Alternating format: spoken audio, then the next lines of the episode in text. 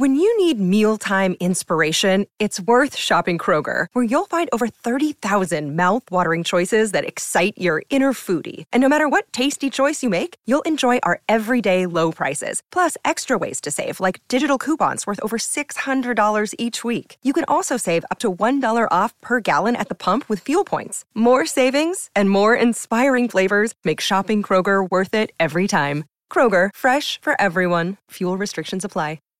Save big on brunch for mom, all in the Kroger app.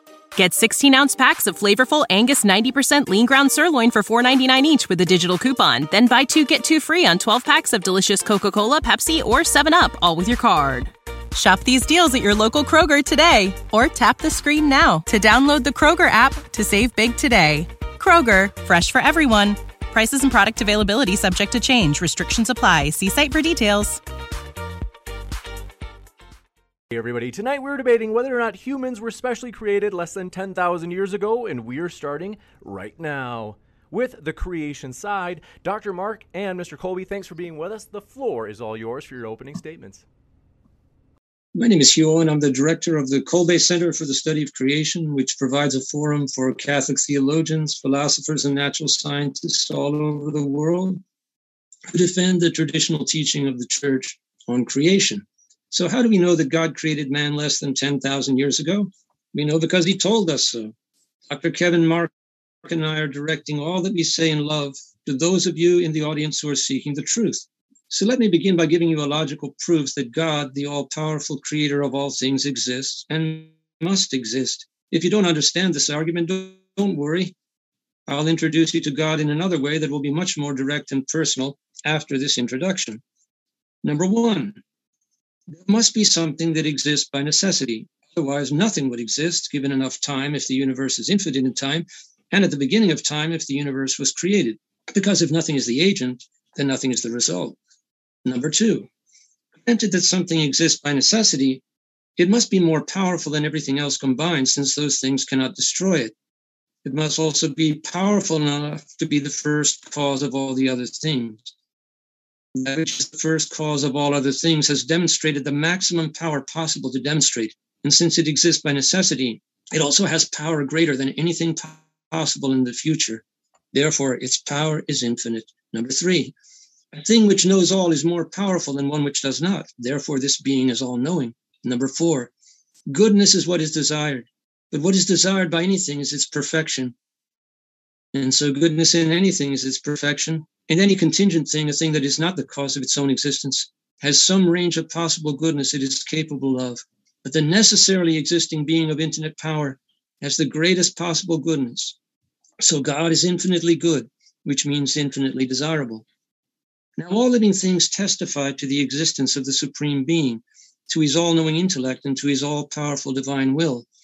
All living things contain coded information that tells little molecular machines in their cells how to assemble the building blocks of their bodies. The simplest code requires an intellect and a free will. The coded information of living things is far more complex than anything that human beings have invented. two D B hard drive can hold almost two trillion bytes of information. One pinhead of the D N A in the nucleus of the simplest one-celled organism can hold as much information as two million two T B hard drives. Convert the simplest living organism into a human being would require the addition of huge amounts of functional genetic information to the genomes of the original ancestor and to the intermediate organisms in the lineage. The spontaneous addition of new functional biological information would endow an organism with an organ or function that was not coded for in the parent's genome has never been observed. Thus, evolution is a hypothesis without a viable mechanism, whereas manifestations of God's supernatural creative power have been witnessed by innumerable witnesses since the beginning of time. seven hundred fifty years before the birth of our Lord Jesus Christ, the Hebrew Scriptures predicted the coming of a God-man. He was to be of the lineage of Abraham, of the house of David, and was to be born in Bethlehem of a virgin. He was to visit the temple in Jerusalem. He was to give sight to the blind, raise the dead, and heal every kind of illness and infirmity. He was to be scourged and crucified in Jerusalem for the sins of mankind, and finally rise from the dead. True God, Jesus, the true God-man, was able to bring life from non-life. He had showed that he had complete dominion over all of nature. Jesus taught that the Jewish Old Testament scripture cannot be broken, and the genealogies in that scripture reveal that man was created less than ten thousand years ago. Our Lord then gave Saint Peter and the apostles and their successors divine teaching authority. And from the time of the apostles, the Catholic Church has taught that man was created less than ten thousand years ago. Moreover, to confirm his perfect reliability, our Lord Jesus Christ left incontrovertible proof that he himself died and rose from the dead, and that he has the power to give eternal life to those who believe in him and obey his teachings. The sacred body of our Lord Jesus Christ was wrapped in a linen shroud after his crucifixion and death. At the moment of his resurrection, he left a miraculous impression of his body on the shroud, which has been treasured by his disciples down to the present. History records only one person who was scourged, crucified, had a lance wound in his side and a crown of thorns. The blood on the shroud is post-mortem blood. NASA developed an instrument which is called the V P eight image analyzer to map the surface of the moon. It can distinguish minute differences between light intensities. Pictures have shapes and colors and do not contain this light intensity information. But a photographic negative of the shroud shows a consistent three D relief of a human body. No other photo on Earth will produce this effect. On a sample of the Turin shroud, scientists applied a new method for dating ancient linen threads by inspecting their structural degradation by means of wide-angle X-ray scattering. The experimental results support the hypothesis that the Turin shroud is a two thousand year old relic as held by Christian tradition. In the nineteen eighties, a study was examined the limestone strontium dust found in the Church of the Holy Sepulchre in Jerusalem, believed to be the burial tomb of Christ. This same limestone strontium dust was found on the Holy Shroud. This is compelling evidence that the shroud was once in the Holy Sepulchre. A study was conducted by a team of researchers from the National Agency for New Technologies, Energy and Sustainable Economic Development in Italy.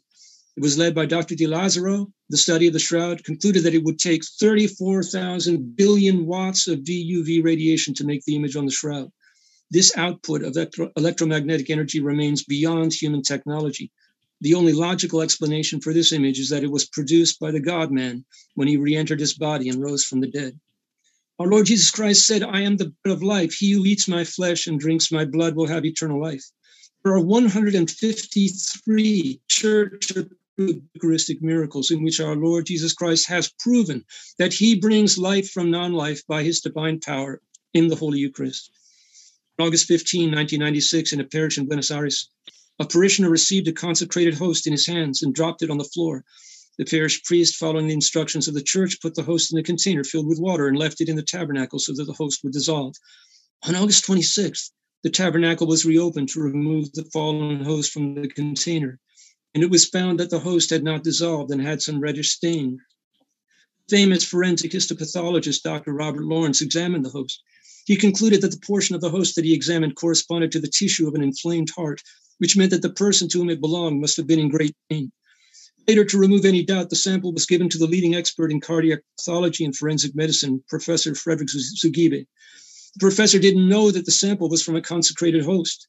After studying it, he said, "The sample you brought me is a heart muscle, more precisely the left ventricle." Doctor Zugibe then asked Doctor Lawrence whose sample it was. When he told him that it was from a consecrated host, he said, "Doctor, when you brought me that sample, that heart was alive." You see, God has done everything he could to show you not only the reality of his existence and his reliability, but the infinite depth of his love for you. You can be sure that our first parents, Adam and Eve, were created at the beginning of creation less than ten thousand years ago. Doctor Kevin will now show you that sound natural science supports that statement, but by far the best reason to believe it is because God said so, as recorded in his inspired word, the Holy Bible, as it has been understood in his Holy Catholic Church from the beginning. May Jesus Christ be praised, now and forever. Amen.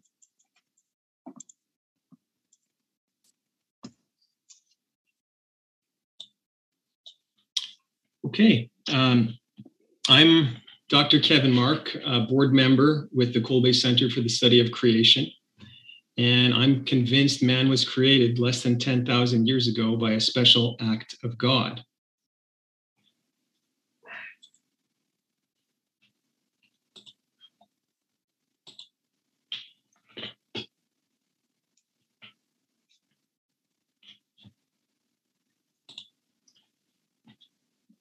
The predictions of evolutionary theory have been spectacularly wrong. going to start by talking about junk D N A, and specifically this because genetics is proving creation and denying evolution. In nineteen seventy-two, the term junk D N A coined by, was coined by an evolutionist. Evolutionists argued that the genome must be almost entirely non-functional junk because if most of the genome were actually functional, the rate of harmful mutations would be much too high, which would lead to ge- genetic degeneration or de-evolution. It was said that our genome was littered with junk and that this was consistent with the evolution of the human genome apart from any type of intelligent design. A junk-filled genome was used to argue against God as the author of the genome. There is no author of life needed to create a junky genome. In two thousand twelve, a multi-million dollar international study determined how much of the genome was active. The four hundred plus ENCODE scientists, whose depraved research on aborted babies we utterly condemn, discovered that most of the human genome, even the so-called junk D N A that is not translated into protein, is actually used, is actively transcribed into R N A. It turns out that the different parts of a gene can be used for building many different proteins. So any gene is composed of multi-purpose building blocks. The ENCODE results have completely changed the way we view the genome. Instead of it being just a protein-generating engine, the genome can now be seen as an R N A computer doing multiple calculations primarily within the so-called junk regions of the genome. Within any given stretch of human D N A, there are multiple overlapping codes, meaning that a change to any specific letter might affect multiple different genetic messages. Darwinian evolution simply cannot account for the origin or preservation of these overlapping codes. Mainstream science has falsified the myth that almost all of the genome is junk. In two thousand twelve, a Science magazine article headlined, ENCODE Project Writes Eulogy for Junk D N A. A senior scientist with ENCODE affirms this, noting, almost every nucleotide is associated with a function of some sort or another. The parts of our genome that were thought to be junk D N A are actually essential for life. Darwinists have still not come to grips with this yet. The refusal to accept what the data plainly shows is not because they have a sound scientific basis to do so. It is because of their unyielding ideological commitment to Darwin. They are well aware that the collapse of the junk D N A story is a death blow to Darwinian theory.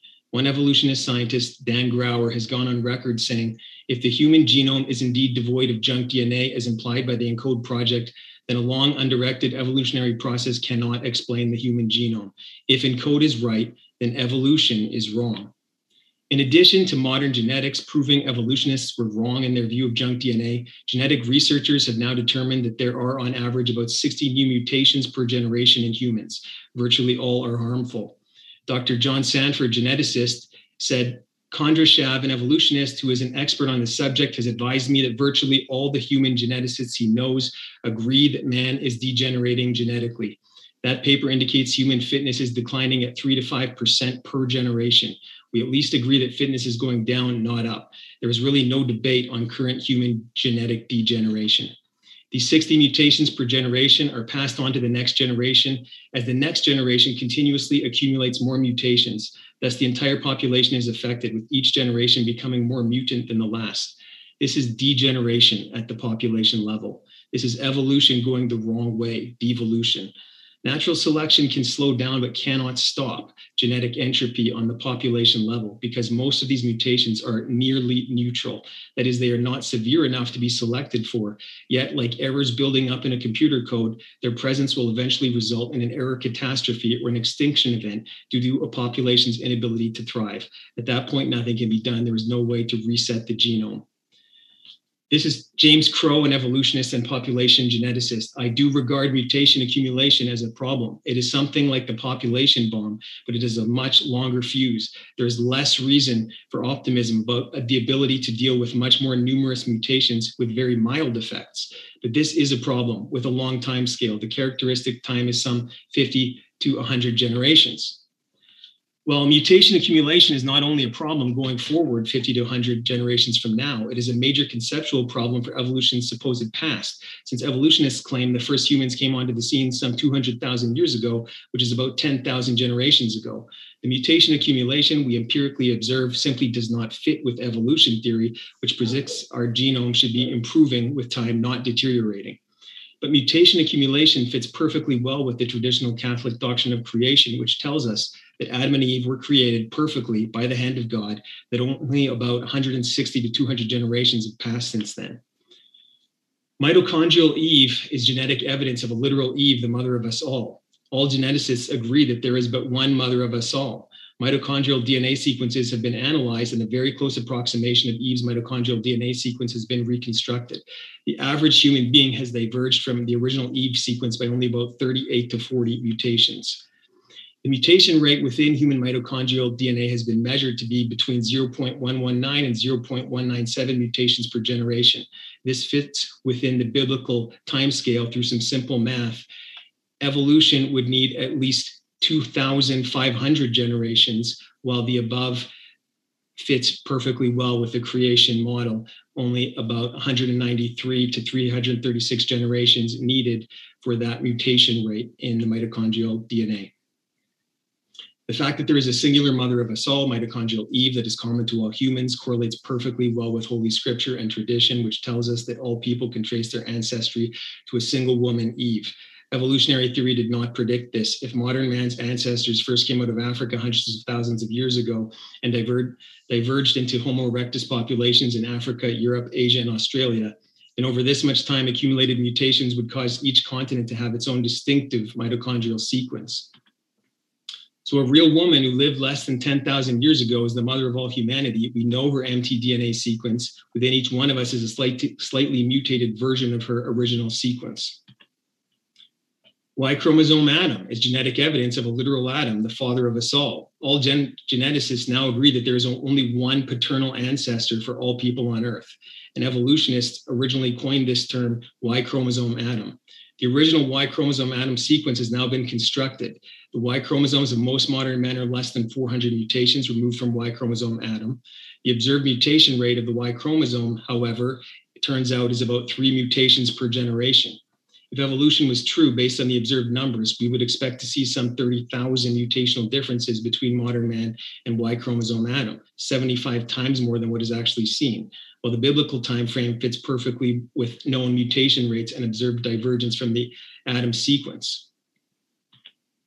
Thus, a real man who lived less than ten thousand years ago is the father of all humanity. We know his Y chromosome sequence. Within each male alive today, there's a slightly mutated version of this original D N A sequence.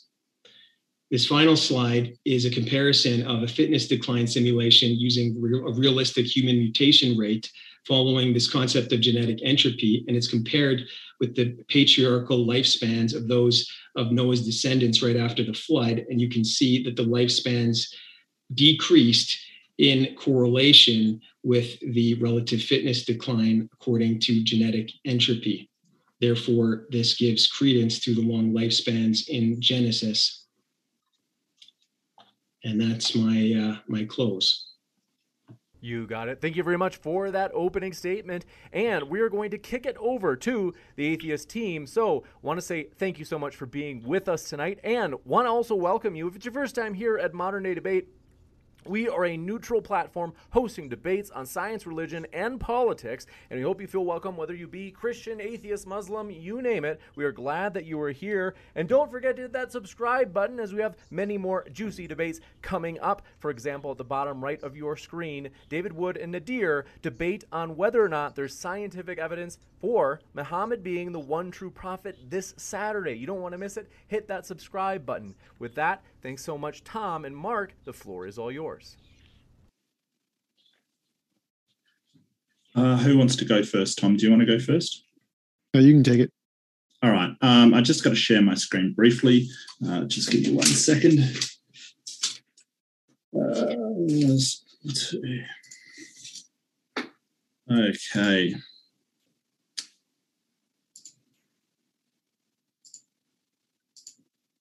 All right. Greetings, my name is Mark Reed and I'm joining Tom Jump here. Thanks to Modern Day Debate for giving us this opportunity, and thanks to my opponents for joining us and presenting um, an opposite side and something to uh, debate against. Today we're debating, were humans specially created ten thousand years ago? And I'll be with Tom, of course, taking the negative. Um, in truth, um, we have an easier time. We basically... Um, do not have to uh, believe in special. All we have to do is, is show that there's no good evidence for special creation over any other hypothesis out there for the origin of um, humankind. Um, it's up to our opponents to demonstrate the, uh, this claim, some positive evidence towards this claim, instead of just attacking an alternative hypothesis.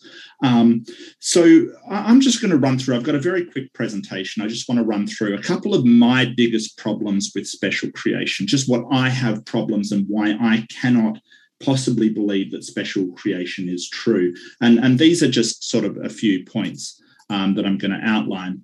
Um, the first one is that the design arguments, that it was a special creation that was designed, they've got problems with the design. And I'm just going to point out a couple of examples of that. Um, there's fossils that we have dated more than ten thousand years. This just throws the ten thousand year thing completely out the window. And we have artwork and artifacts older than ten thousand years. Um, and these have all been um, dated by experts. Um, they're not in contention. That, you know, the only people that contends with them are people with a bias towards their own beliefs.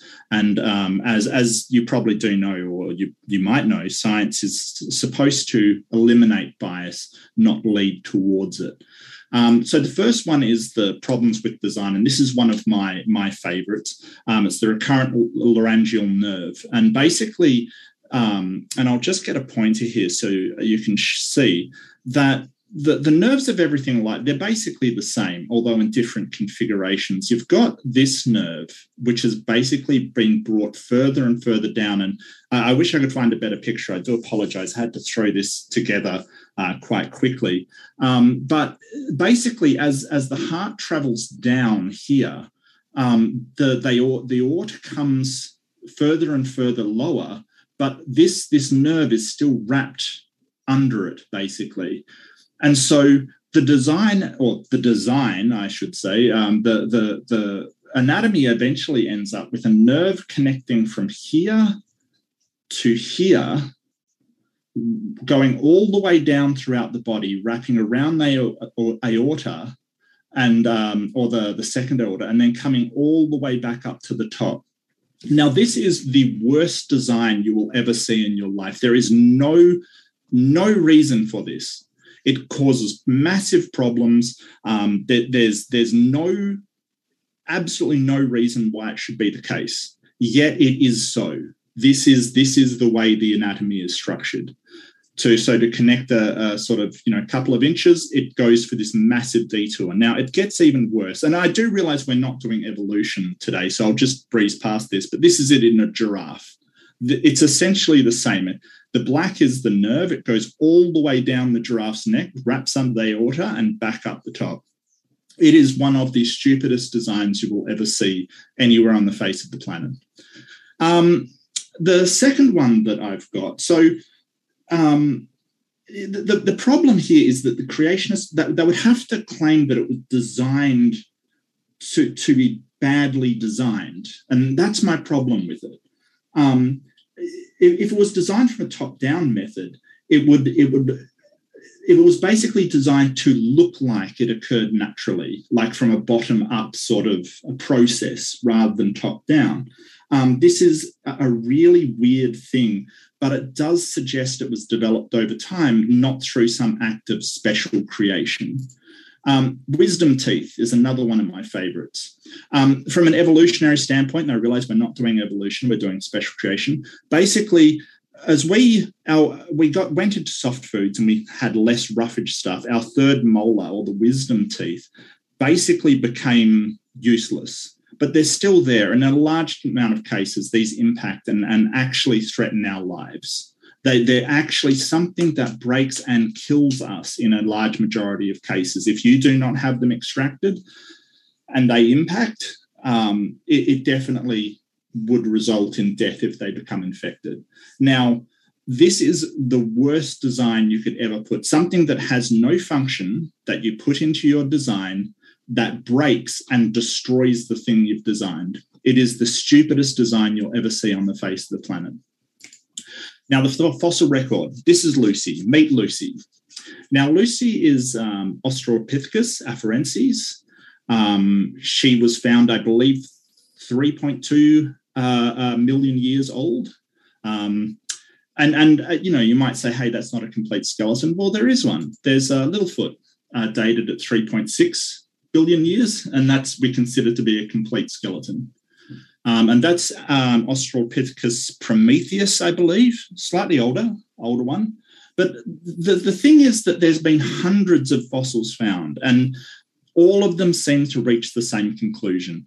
And, and the, the dating methods used, I mean, they are, they do have, you know, error margins to them, one percent, five percent error margins. But when you're looking at millions of years, the error margins do not approach anywhere near ten thousand years. I mean, you're looking at uh, uh, three point two million years with an error margin of one percent. Um, in some way, you have to go through and debunk every single one of these fossils, and there are literally hundreds and hundreds and hundreds of them. Um, so in order to demonstrate special creation, you would have to debunk all of these. Now, artwork. This is from Blombos Cave, South Africa. I realise this isn't a very good picture, but we do know the ochre used here is at least seventy-three thousand years old. Um, it has been tested by experts. It is that age. Um, again, there is Borneo, forty thousand years old. Um, um, you, you have uh, in Germany, thirty-five thousand years old. Uh, this is uh, called the Lion Man statue. It's an anthropomorphic figure with an animal head. We're not even sure if this is some kind of religious figure. It may be, it may not be, but it certainly is not younger than ten thousand years, not in the slightest. Um, and lastly, from my own home country, Australia, this is seventeen thousand years old, minimum. And they think it may be anywhere up to forty thousand, um, depending on the artwork that is around there. Um, th- this is absolutely ridiculous that, that people do think that the world is less than ten thousand years old with, with every single thing that, that we've got there. Um, so I'm going to see if there's any reliable, robust evidence for their special creation rather than against any other hypothesis that uh, has come up. And I'll certainly enjoy talking to uh, Doctor Mark and uh, Mister Owen about um, their, their evidence here. Um, that's about all I've got. Um, so I, I do thank you for your time. Sorry, I'll stop sharing the screen when I can. My apologies. Thank you very much. We'll kick it over to T Jump. That's okay. I can do it on my side. All right. Yeah, please. Yeah, I got it. Thank you. Thank you. All right. So the topic today is, were humans specially created less than ten thousand years ago? The answer is no. And all of the evidence indicates this. Um, in order to test if one theory is better than another theory, all you have to do is look at what the theory can predict that we will discover in the future. Which one of the models, the creationist model or the scientific evolutionist model, has been able to predict future things before we have discovered them? As far as I know, creationism has never, ever predicted anything successfully ever in the history of ever. Uh, as far as I know, science is the only thing that does that. Science accurately predicted the evolution of ants and where we would find the fossils transitioning from different kinds of ants and bees and hornets.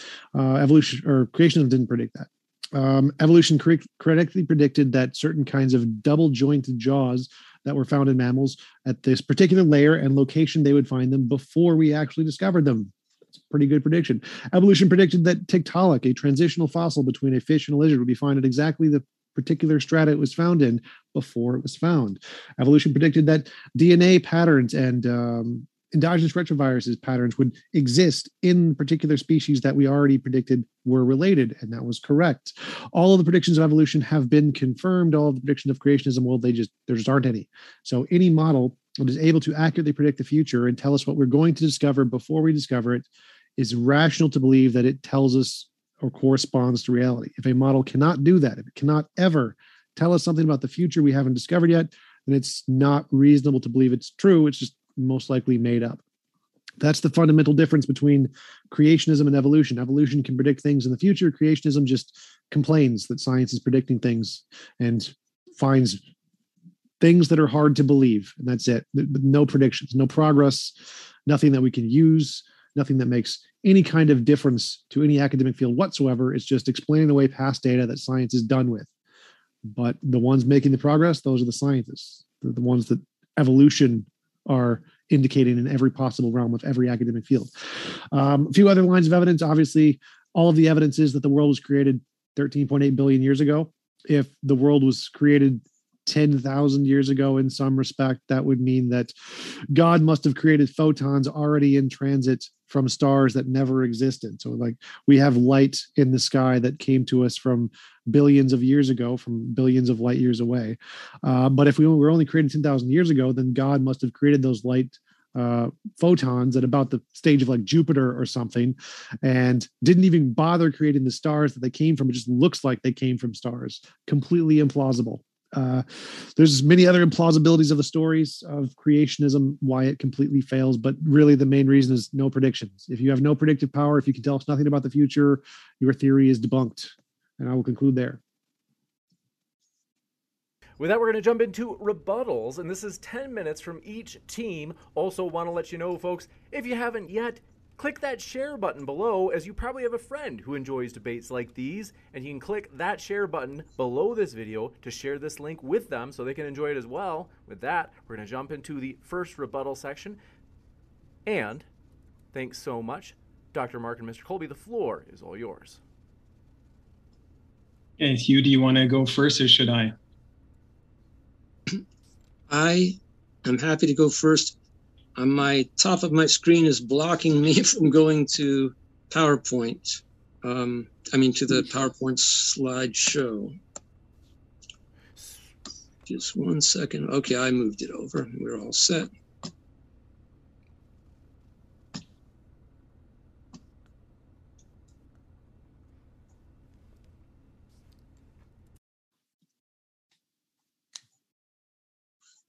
So how do we know that God created man less than ten thousand years ago? He told us so. You see, naturalism assumes that the effect can be greater than the cause, that natural processes could produce nature, something from nothing, life from non-life. And naturalism also assumes that geophysical clocks all tell the same tale of long ages, but that is false. Now, naturalists assume, if I have a piece of granite that contains a certain amount of potassium and a certain amount of argon, and I know that potassium consistently decays into argon at a constant rate, I can calculate that it would take one point two billion years for the amount of argon in my rock to be produced by potassium to argon decay. Therefore, my rock must be one point two billion years old.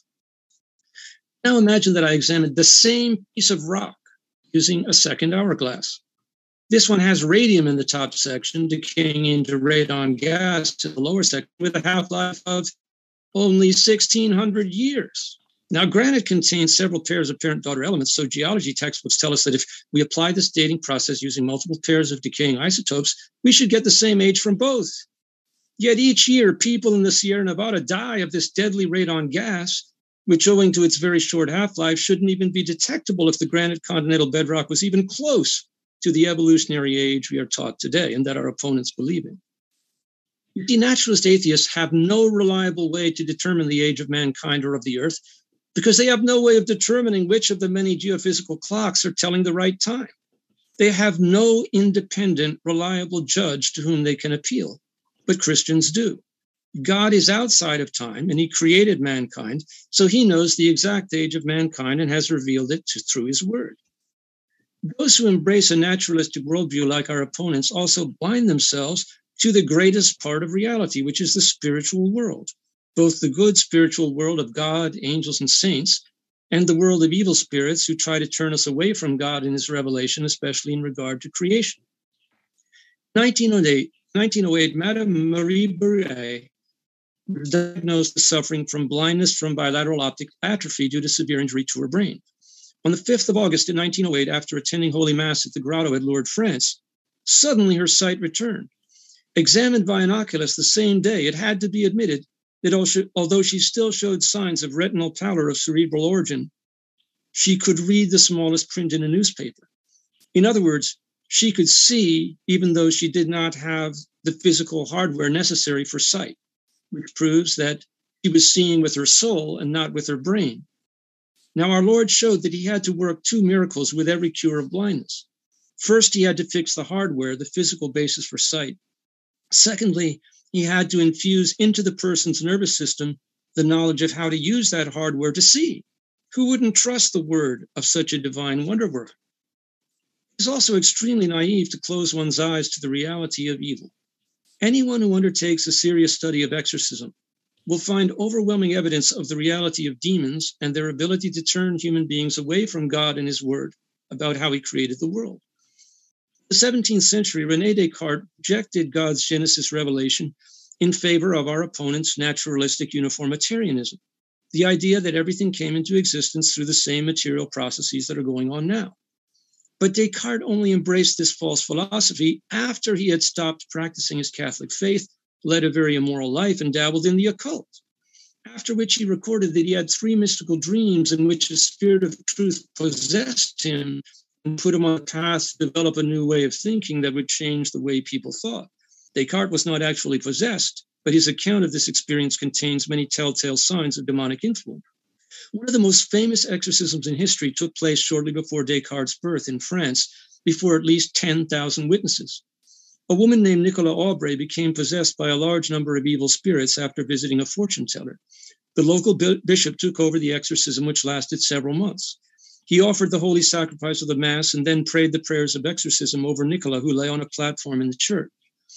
During the exorcisms, witnesses watched as fifteen strong men, who were needed to restrain Nicola when the demons attempted to do violence through her, were lifted six feet in the air by the demons as they held onto the platform bearing Nicola's body. Eventually, the prayers of the bishop and the real presence of Jesus in the Blessed Sacrament drove the demons out of Nicola once and for all. Now, it would be extremely naive to deny the reality of evil spirits, or that they use their brilliant intellects to deceive people into rejecting God and his word in Genesis. My beloved friends in the audience, in the name of Jesus, don't let them do that to you. Mark. Okay, um, let's see here.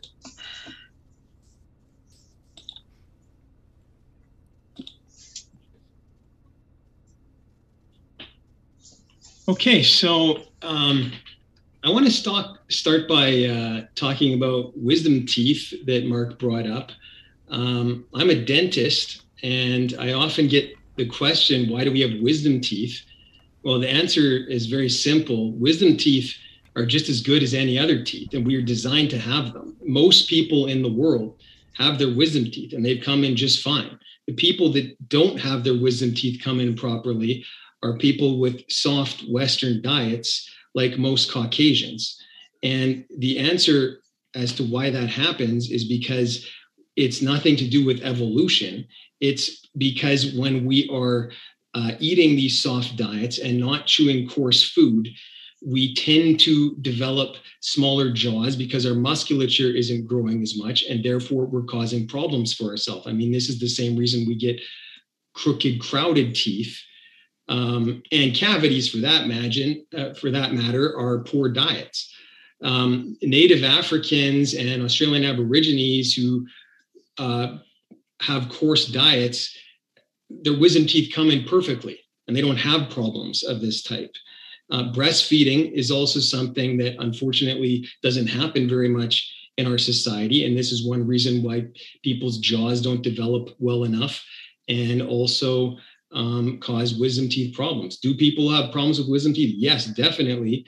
I take out wisdom teeth all the time. I also take out other type of teeth all the time. But again, this is a problem that we have caused for ourselves based on their, our diets, not anything to do with evolution. But even if it was something w- that you would want to call evolution, um, it wouldn't prove evolution. It would just prove devolution. It would be a, a decrease or in, in uh, useful information in terms of people getting worse over time, not better. And this goes for the uh, any type of vestigial organ argument, um, this idea that um, we have vestigial organs that are useless. Um, that's the reason why um, tonsils used to be taken out all the time, even prophylactically, and only later was it um, found out why that was so wrong, um, that people are having more diseases um, in, as in the respiratory systems as a result of taking tonsils out. That was driven by evolutionary ideas that tonsils were vestigial organs. Um, and let's uh, just talk a little bit about um, paleoanthropology. So um, this idea that we have somehow um, proven that we've evolved from ape-like creatures is false. I mean, look at these quotes from evolutionists. The once popular fresco showing a single file of marching hominids becoming ever more vertical, tall, and hairless now appears to be a fiction from um, the uh, International Chair in Paleoanthropology um, in Paris, France. And, and you can just read quote after quote from um, evolutionist uh, paleoanthropologists showing that um, this idea of us transitioning from this ape-like creature into humans um, isn't um, something that is even considered a fact anymore. Um, and then I want to just talk a little bit about um, that, the idea that um, starlight somehow proves the age of anything. Uh, well, in the Big Bang theory, the laws of physics are broken all the time. Um, and it seems to be fine for scientists who hold to this paradigm to basically invent whatever they want to fix up the theory, um, and including some scientists who say that uh, the speed of light at one time may have been trillions of times faster than it is now. And if the speed of light was during creation instantaneously fast, all of a sudden we don't have any distant starlight problem. And for that matter, the one-way speed of light has never been measured. So it cannot even be shown um, what the one-way speed of light is, as if this somehow um, proves the age of the universe. Um, the final thing I want to say is that um, this idea that um, all we're doing is attacking evolution and not providing our own model is false, because my entire presentation was based towards showing that the genome is almost fully functional, that the um, mutation rate in mitochondria and Y chromosomes um, support creation, and um, that genetic entropy, um, if you go back in time, supports this idea of a perfect original uh, human pair in the beginning as well. So all of these are positive arguments towards creation and not merely just taking shots at uh, evolution. All right, I'll, I'll rest my case here. You got it. Thank you very much. We're going to kick it over to the atheist side for their rebuttal as well. And T Jump and Mark, thanks so much. The floor is all yours.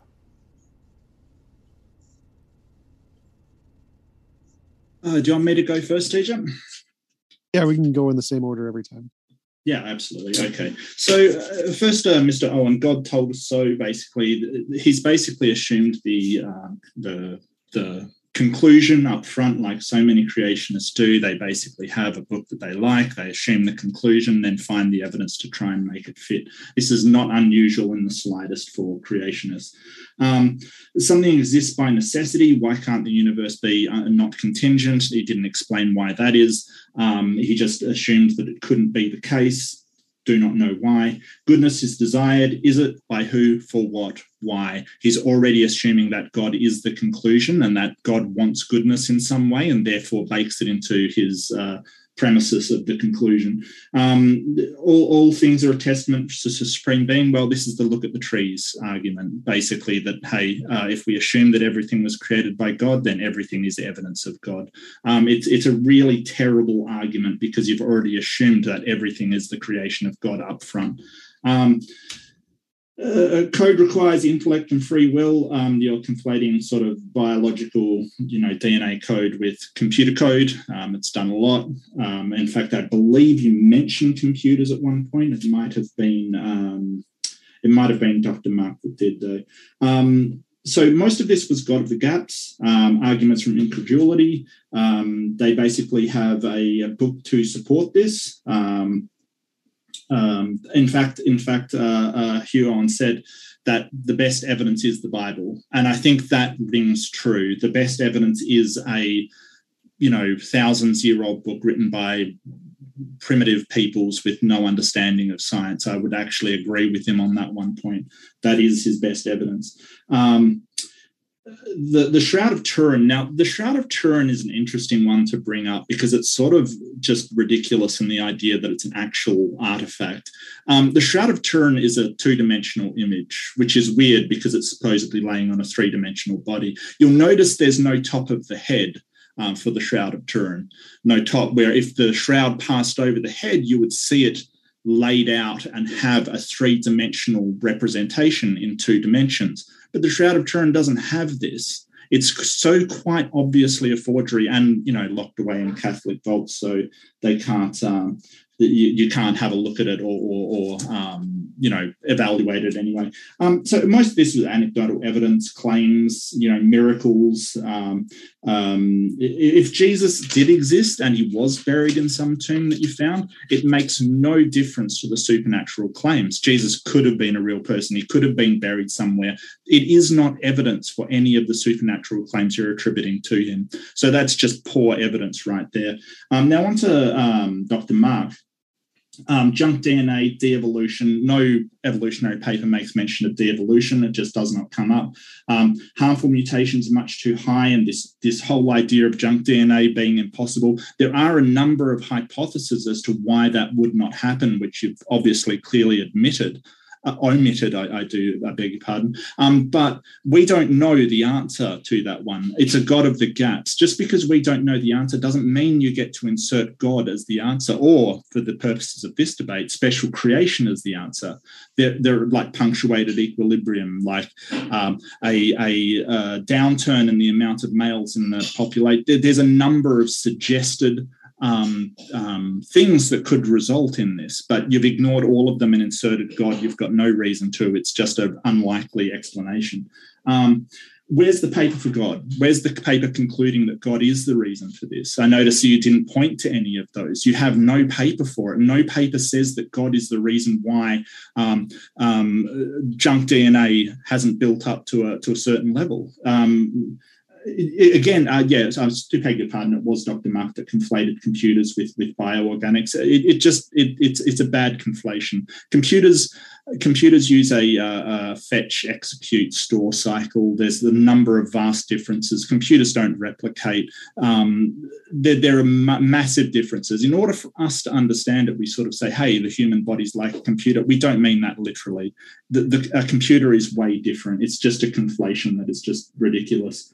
Um, change to any specific letter of D N A may um, affect some part, but it may do nothing. Uh, you know, I love that this is sprinkled with words like may and might and perhaps. Yeah, but it might do nothing at all. Um, sort of, you know, which computer code? That that certainly doesn't happen, let me tell you. Um, your, your sort of colouring of, of evolutionary scientists as refusing to accept things, this, this whole thing of a conspiracy. For some reason, they would sort of invalidate their own work by, by not chasing down the truth, I think, is ridiculous. Uh, I think that uh, evolutionary biologists, like most scientists, follow where the evidence leads. Unfortunately, you've got a presupposition that your book is true and you're following to your conclusion that you want, unlike what scientists do. Um, um, you know, and, and I love how it says virtually all mutations are harmful and some are not. Uh, I, I noticed that you sort of swung by that, virtually all, but some aren't and some are very beneficial. Um, it, it, So human fitness over the years. So, so evolution provides an, an excellent reason why the humans are more affected by disease nowadays. It's because if you interrupt natural selection processes with, say, I don't know, medicine, like, for instance, if uh, asthmatic people would usually die out, and due to modern medicine, they don't. They, they continue to procreate. You have an excellent reason as to why there's more asthmatic people around. The fact that disease is accumulating does not go against evolutionary theory at all. Um, you know, it, it really doesn't. The the other reasons, yeah, I've already been through that. Um, now, it's interesting that you said the Catholic perspective was the one that you pay attention to, Doctor Mark. I find that odd because the Pope himself said um, that evolution is true, Big Bang theory is true, and that God is no wizard. And I quote um, Pope Francis verbatim for that one. Um, so it, it's very strange that a Catholic would basically say, well, the Pope is wrong. Um, you know, you have to explain that one to me. I don't know how you got there. Um, uh, the, the simple math is... is not correct. Um, this, this very simple equation you've got for the accumulation and mutation, nobody has ever calculated it like that. Um, and uh, yeah, and, and a lot of this is just cherry picking. Now, I do notice you, one of your graphs, it did not come from a paper, and it was, was very, very strange. Um, it was Genetic Entropy and the Mystery of the Genome. Although it kind of looked like you were quoting from a scientific paper, you were not. That is a paperback. It is just a book, and anyone can write a book. And it's by Doctor John Stanford and put up on, you know, as sort of a um, defeater to the genome. So I think that is a little bit deceptive, how that is just somebody's book that you've placed to make it look like you've got uh, a scientific paper evidence there. Um, but I'll leave it there, and that's my uh, review of the uh, incoming arguments. Thank you. All right. Uh, so to review, they didn't actually provide any evidence. They provided a hypothesis. Uh, the difference here is that a hypothesis is when you look at data and you try to explain the data. It's post hoc, ergo proctor hoc, if you try to then take that data and say, ah, because it can explain the data, therefore it's evidence, it's true. Um, the whole point here of science is that you start with a hypothesis. That's great. You can do that just fine. Under creation, it's perfectly fine to come up with a hypothesis that says, I think this hypothesis is true and it explains the data. But then to confirm that hypothesis, you need to go into the future. You need to say, if this hypothesis is true, here's something in the future we can predict we will find. If we discover it, that would be then evidence. But they didn't provide any of that second step. They only provided the first step. Here's some evidence, or some, here's some data point that we see, and we can explain it. Well, that's nice. Literally every hypothesis can explain it. It's called the problem of underdetermination in philosophy. You can say a magical leprechaun farted out the universe five seconds ago, and that would explain all of the data we see also. It's not evidence that it actually occurred. For it to be evidence, you need to then take your hypothesis and say, if it explains this data and it's true, here's something we'd expect to see in the future. None of that was presented, and so no evidence for creationism was presented whatsoever. All that was presented was post hoc, ergo proctor hoc. Uh, we can explain the data. Therefore, our hypothesis. Using the Bible to prove God is like using Lord of the Rings to prove hobbits. So saying that the best evidence is the Bible, well, then the best evidence for hobbits is Lord of the Rings. It's, it's not really great evidence. It's, in fact, not evidence. Uh, they brought up that nothing is an agent. Uh, and if there's no agent, things can't exist. Well, that's just patently false. Quantum mechanics is the best field, the best evidence-supported field of things essentially being created from fields or nothingness. No, no one in physics thinks there's actually a literal philosophical nothing. There's just not a thing in physics. Um, and there's no evidence of non-physical minds. All of the minds that we have evidence for came from brains, which require physical space-time and millions of years of evolution. There's no evidence of any kind of mind being able to do anything outside of space-time whatsoever. There is evidence that quantum fields can do things outside of space-time. That's something that is a real evidential basis. So if we're comparing the two, uh, quantum fields is the superior model there to explain the data. Um, all the data they presented was essentially wrong. The Shroud of Turin is debunked, as mentioned by Mark. Uh, wide X-ray scattering is not a legitimate source to date things. All it does is it measures the spraying of different particles and how it reflects X-rays. It doesn't actually measure dates at all. That's why no one uses it. Uh, junk D N A means non-coding, not non-functional. He's just conflating the ENCODE definition of non-functional, which is redefined to a broader definition not used in biology. So it's all just a basic misrepresentation of the data. With that, we'll jump into second rebuttals. This is another ten minutes. Thanks so much, Doctor Mark and Mister Kolbe. The floor is all yours. Go ahead, Hugh. Uh, would you like to go first, Doctor Mark, or, or I'm happy to do it? Uh, you can go first.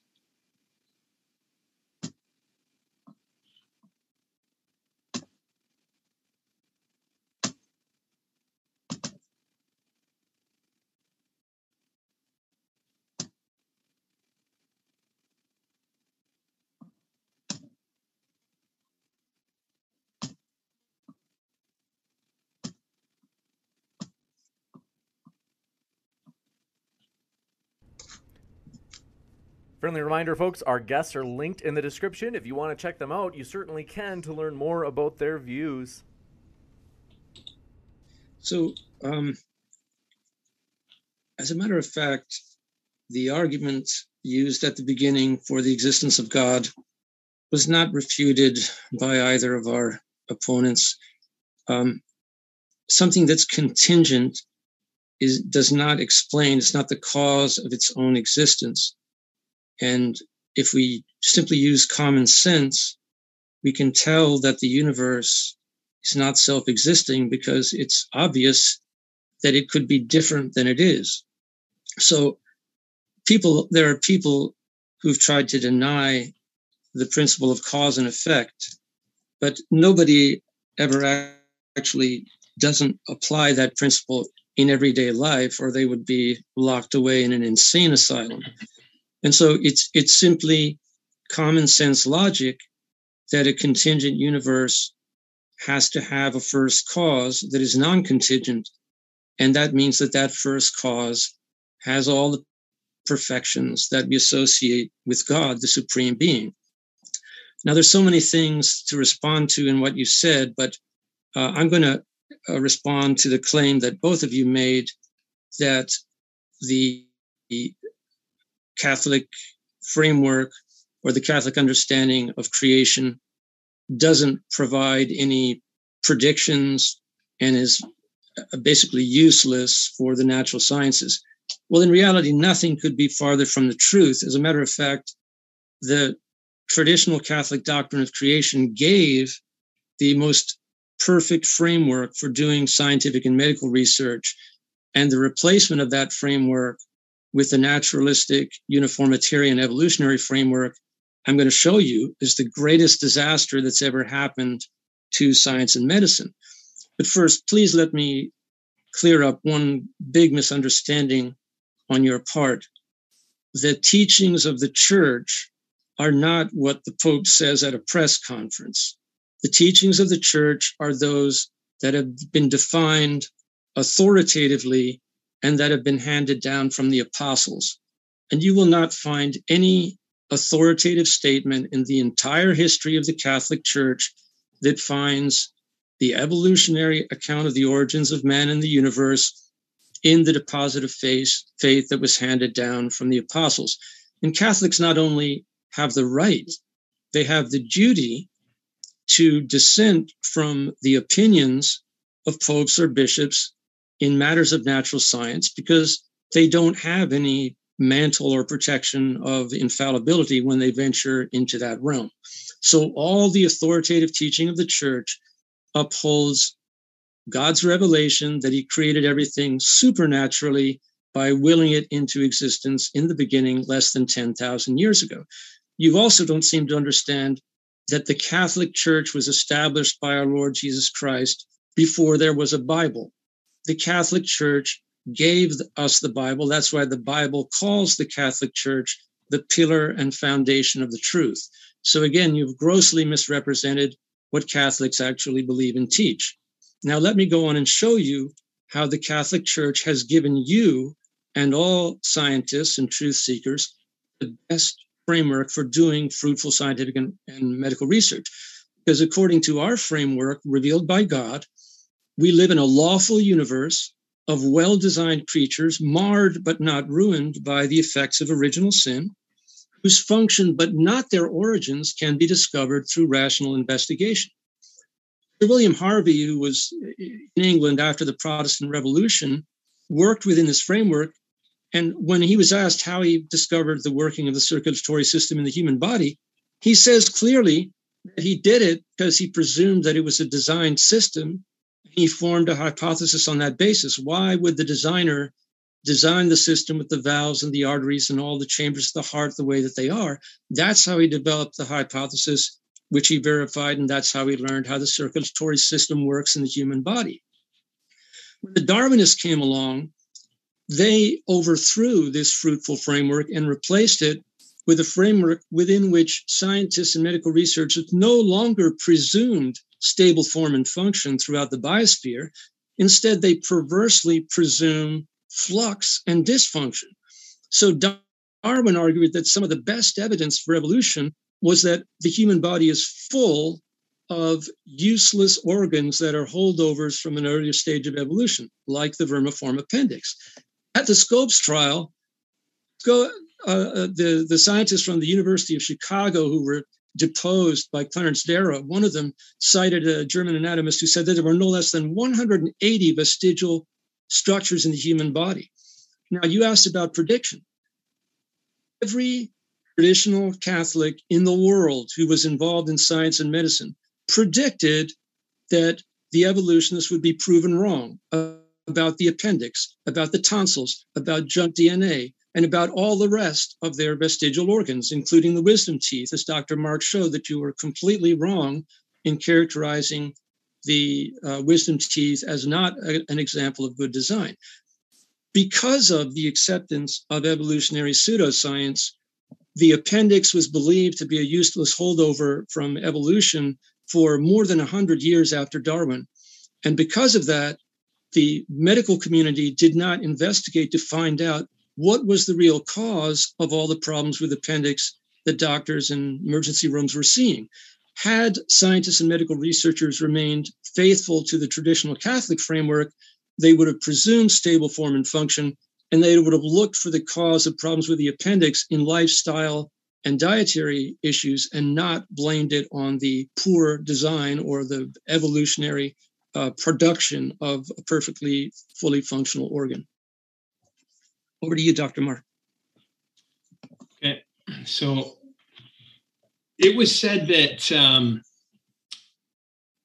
is, are, can you see my screen right now? Okay.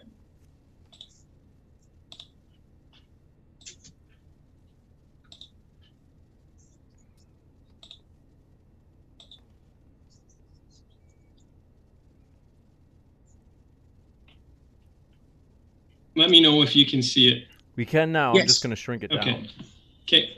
All right. So it was said that uh, I was misrepresenting what evolutionists said about junk D N A before it was discovered. Well, let's just look go through some quotes here. Much D N A in higher organisms is little better than useless junk. Francis Crick. Richard Dawkins. In nineteen seventy-six, biologists are racking their brains trying to think of what useful tasks this apparently surplus D N A in the genome was doing. But for the point of view of the selfish genes themselves, there was no paradox. The true purpose of D N A is to survive, no more or less. The simplest way to explain the surplus, surplus D N A is to suppose that it is a parasite, or at best a harmless but useless passenger hitching a ride, a ride in the survival machines created by other D N A. Why are these evolutionists saying this? Because their paradigm leads them to faulty ideas about reality. They predicted that as science went along, it would show more and more that the genome was full of useless junk. It is a remarkable fact that the greater part of the genome might as well not be there for all the difference it makes. Biologist Richard Dawkins, um, and this was in two thousand nine, Kenneth Miller, the human genome is littered with pseudogenes, gene fragments, orphan genes, junk D N A, so many pointless D N A sequences, it cannot be attributed to anything that resembles intelligent design. Again, these men were absolutely wrong. The ENCODE project, it makes them look like fools. I mean, this is the most advanced code in the history of the world, the human genome.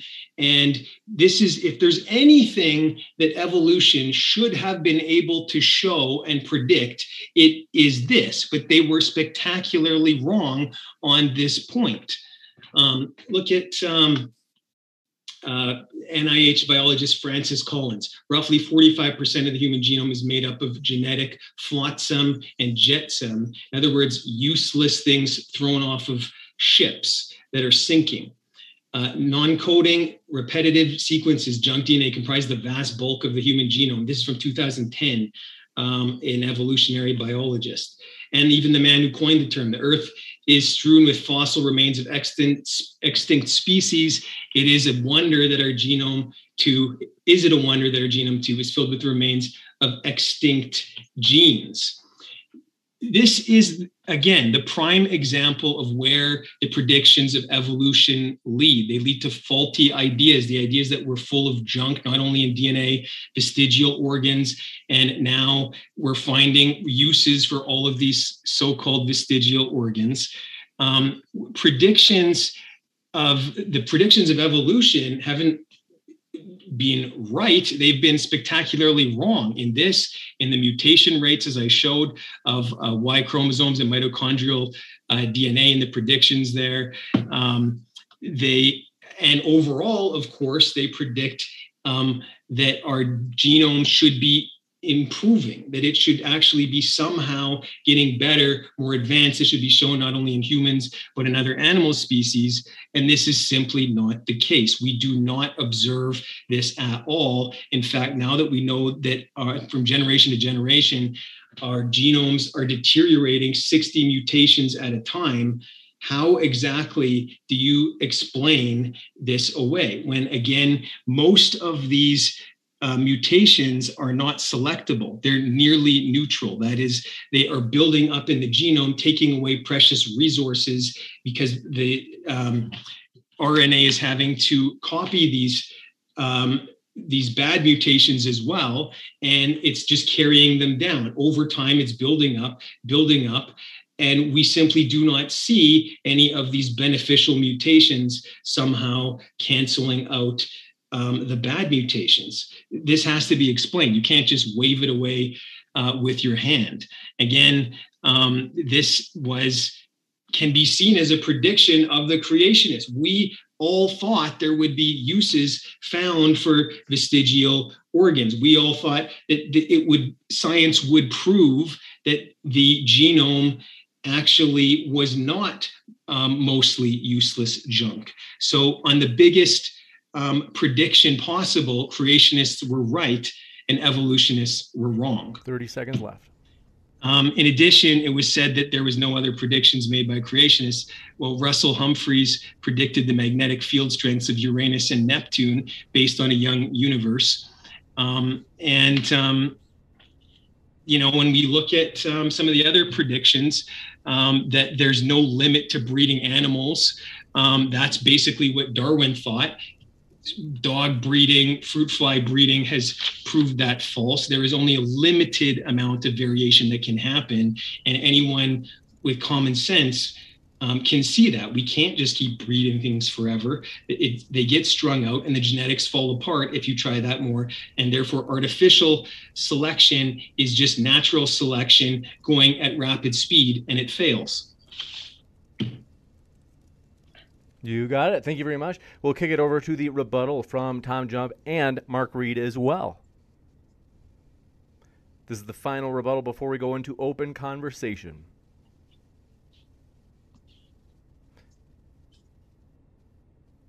Sorry about that. Thank you very much, James. Um, now, okay, so I'm gonna gonna address this because. Um, Yeah, we've got some some problems here. Um, a whole thing about naturalists assumed from Mister Hugh, um, sort of, I, I think you're, you're straw manning a bit there, sort of saying naturalists assume this and assume that. No, I'm personally not technically a naturalist. I don't think naturalism is the only explanation that can be posited. I just think that natural explanations happen to be the best because they have the best evidence for them. So when when you're sort of throwing out these, these naturalists assume this and assume that, I, I don't think that's the case. Um, you seem to prod at like sort of radiometric dating not being accurate, but we rely on radiometric dating for finding oil, finding certain deposits of minerals. There's a, there's a sort of industry worldwide that relies on an old earth model for uh, finding all kinds of deposits and all kinds of minerals and stuff. And, and sort of you pointed out one. Um, there's there's multiple types of radiometric dating that they actually work together to validate an age. So there's uranium, thorium, argon, argon. There's radiocarbon, of course. There's there's multiple different techniques that they use that overlap their time frame, so they can be sure that they do have a correct date, dating method. Um, this, this is a bit weird. It's kind of a special pleading almost for God. It's kind of, well, radiometric dating is not accurate, but a book written thousands of years ago by a bunch of goat herders is. I, I, I fail to see how the sort of a book that unknown people have written can be more, and I have to explain that one to me, and how we can test this book to see its accuracy, because it, as as T Jump pointed out, doesn't seem to make any predictions that we can rely on whatsoever. Um, and a whole bunch of anecdotal evidence. I don't know why we're not we're not sort of um, debating miracles here. It seems to have gone off topic with the, the debate being about Jesus and miracles and all this kind of stuff. I only see it tangentially um, associated with the current debate that we're having for special creation ten thousand years ago. Um, I, I don't see it as very good evidence whatsoever. It just seems to be more claims thrown out. Um, I don't know where we got into demons and spirits and ghouls and ghosts and goblins. Um, I don't think that's very strong evidence for your claim. Um, we used to think that mental illness was possession. We used to think epilepsy was possession. We, we've sort of come a long way since, you know, shaking shaking branches at supposed demons for, you know, invading our bodies and causing us to be sick. I think this is, you know, if you want to go for for a scientific view, I, I think I think you've you've fallen down pretty hard there. Um, um, so a lot of this appears to be quote mining. And, and I'll point something out that I'm really disappointed in you, Doctor Mark, because you basically are quote mining and you've done it a lot tonight, a, a great deal. And um, genetic entropy, uh, oh, I do apologise, an evolutionary uh, odyssey by Hublin, you pointed out. And let me, let me show you what you quoted. The human career describes one of the most spectacular changes. Uh, I'll read on. The once popular fresco showing a single file marching of hominids becoming ever more vertical, tall and hairless now appears to be a fiction. That's what you quoted. If you read on, um, appears to be a fiction. Humankind did not simply pass through successive stages, eventually leading to the emergence of anatomically and behaviourally modern humans. For the most of the past four million years, several species of hominoids coexisted, sometimes in limited geographical areas. It goes on to describe exactly why evolution is true. You are quote mining and you have done it a lot. You've basically brought up part of a quote to make it look like these evolutionists don't support evolution, which is absolutely wrong. Um, yeah, I, I think I'll leave it there because really all Doctor Mark presented was a whole bunch of quote mines. Um, um, and I'll, I'll leave it over to T-Jump. Uh, yeah, so none of my points were actually addressed, except he gave one example of a prediction, I guess, of gave predicting the magnetic uh, spheres of Neptune or something. I, I guess I guess that's an okay prediction. Uh, we can chalk that one up. One prediction for creationism, ten million for evolutionists. You still lose. Uh, but let's just go through some of the things they said. He he brought up all these quotes saying, I miss... I told I said he misrepresented what the evolutionists said. Like, no, I said ENCODE misrepresents the definition of functional in biology. The reason the ENCODE project says that a large portion of the D N A is functional is because they've literally changed the definition of functional. If I say the definition of functional is anything with D N A, well, then one hundred percent of the D N A is functional because it all contains D N A. Making up my own definition of functional is not evidence that the evolutionists are wrong. All of the quotes he listed are correct. The amount of D N A that is functional is about eight point two percent. The rest is junk. Most of the D N A in humans is junk. ENCODE did not ever even espouse to doubt that. All of the ENCODE authors agree with that. They changed the definition of function to mean something it doesn't mean anywhere else in biology. And so nothing in ENCODE in any way criticizes or critiques or disagrees with any of those biologists he quoted a bit. None of it. They, they all agree that, yes, given the definition of function they're using, those guys are completely one hundred percent correct. And the authors have agreed to that. Yes, they've changed the definition of function. So not, ENCODE doesn't in any way indicate anything in terms of creationism. Um, still waiting for more novel predictions. I, I like the one with the with the the I don't know the magnetic spheres of Jupiter or whatever. That's great. Can you give us some more relevant ones? Like evolution gives us predictions of all kinds that are like directly related to the theory, not just I think it's designed, therefore I'm going to look for stuff. That doesn't really help us at all. Um, and saying that evolutionists are wrong isn't a prediction. Like I can predict at some point Einstein will be proven to be wrong about something, therefore the flying spaghetti monster. Is this is this evidence of the flying spaghetti monster? No, just saying that evolutionists are wrong about something when literally all science is overturned every couple decades isn't really evidence of anything. You need to give us like some kind of prediction of something we will see or discovery we'll make about a thing, a new particle, something in the universe that we don't know yet that your model can tell us about before we discover it, like what all of the other sciences do, if you want your hypothesis to be taken seriously. Um, they argued that we haven't seen any kind of uh, evolution that's beneficial. That's false. We know that mosquitoes are now resistant to different kinds of pesticides. Malaria is resistant to different kinds of drugs. Uh, all viruses evolve new kinds of things, require new vaccines. We literally see new functions all the time, everywhere in, in bacteria. The largest, uh, largest resource of evolutionary study is done on a specific kind of bacteria that's been going on for over fifty years with tens of thousands of variations. We've seen hundreds and hundreds of, po of positive mutations, which just were literally were not there anywhere in the D N A whatsoever, and they came about and had a positive function. We've literally observed my macroevolution in a lab, so we can just observe it and prove it false. Um, quantum fields are not contingent. They're necessary things. So if you want to say that uh, there must be a necessary non-contingent thing, well, a quantum field, there you go. Saying that God can't be different. Yes, he can. It's obvious God can be different. Maybe God did not drown millions of babies in the global flood. There you go. It's obvious God can be different. So if you want to just assert God can't be different, I can just assert quantum fields can't be different. And we're on evil, equal footing, difference being quantum fields actually have evidence they exist. God does not.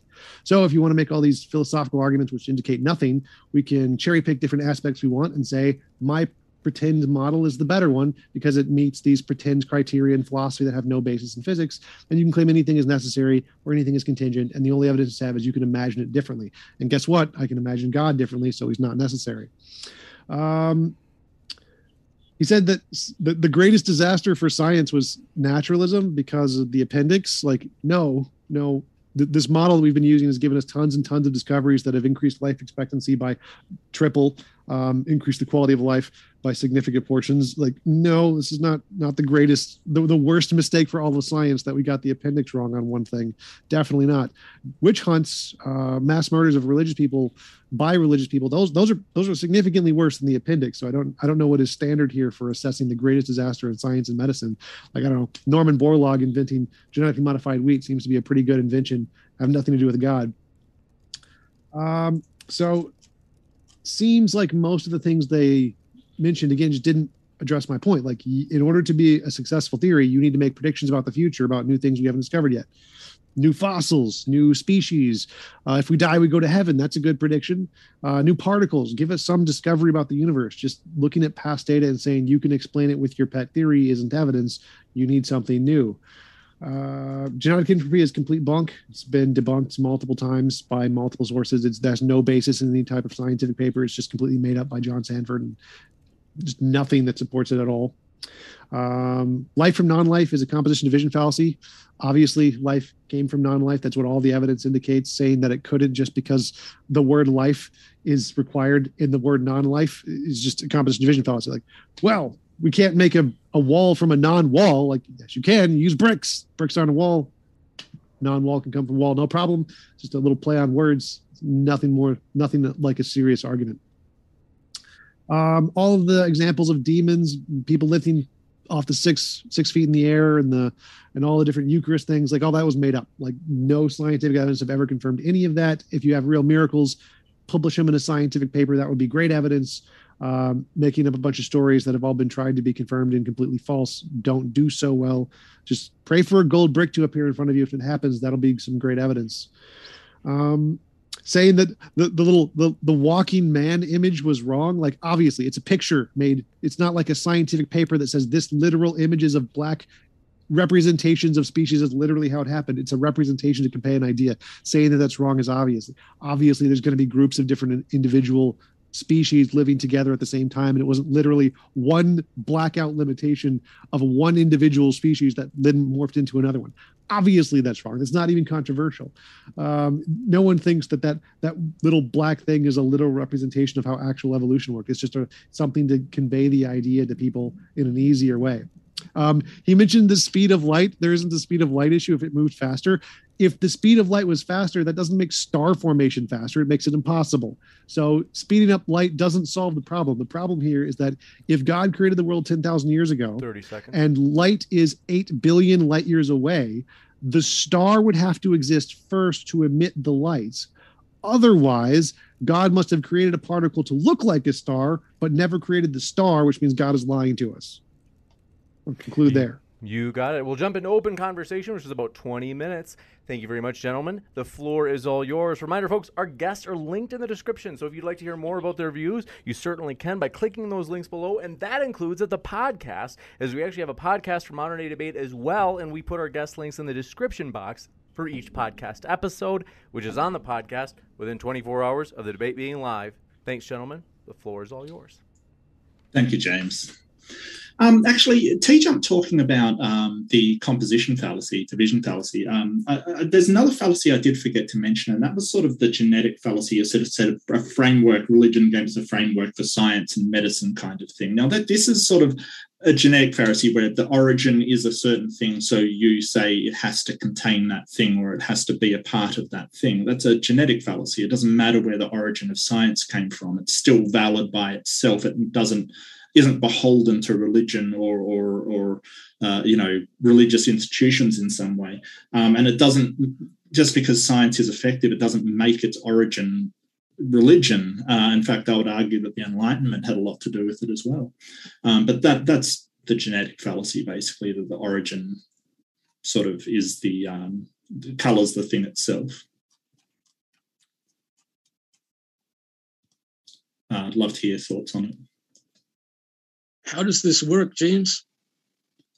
Well, we just discuss openly. Just anything you guys would like to discuss, and there's no time oh. section, so there's just open dialogue. Okay, so then um, let me respond to that.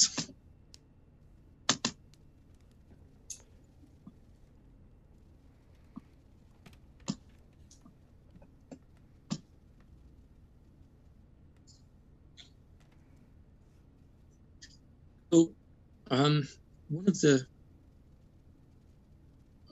I guess it was Tom said that we only mentioned the appendix as an example of an organ of the human body that those who believed in the traditional doctrine of creation predicted would be shown to be fully functional. But that, that of course, isn't true. Everyone in the audience knows that we mentioned many other features and other organs of the body. But let me give you an example of how uh, a dis- big a disaster um, this evolution, evolution-based uniformitarian naturalist approach to natural science and medicine is. This is Doctor Jerry Coyne. I believe he got his PhD at Harvard, but he's at the University of Chicago, and he's definitely one of the leading champions of atheistic evolution in the world. And in a fairly recent book, as you can see, Why Evolution is True, two thousand nine, he argues that embryology is still strong evidence that a one-celled organism turned into a human body through a natural process of evolution. Now, let's look at his evidence. He points out that every human in the mother's womb has a transitory coat of hair. The technical name for it is lanugo. Watch his logic.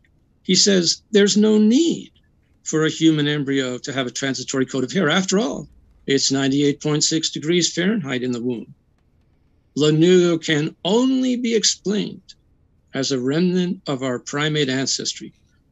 Now, gentlemen, you asked us to give you examples. We could be here all night, and I could give you examples just as good as this one. This is anti-science. I don't care if Jerry Coyne has a genius I Q. With his evolutionary blinders on, he looks at a feature of the human body, and because of his bias in favor of flux and dysfunction, if he doesn't immediately see what the function of this feature is, he's got an evolutionary explanation. It can only be explained as a remnant of our primate ancestry when we were covered with hair and swinging from the trees. Okay. Well, I don't know if so you know this. This is one hundred percent wrong. Okay, well, let's, let's, so let's just, just... I want to clarify. So open conversation, so, the way it works is we asked a question and respond to the question. Like nobody brought up Jerry Coyne. Uh, Mark asked you a question specifically regarding uh, your genetic fallacy of saying that you have a worldview that is better because certain scientists think that because the world is orderly and designed, they can look for stuff.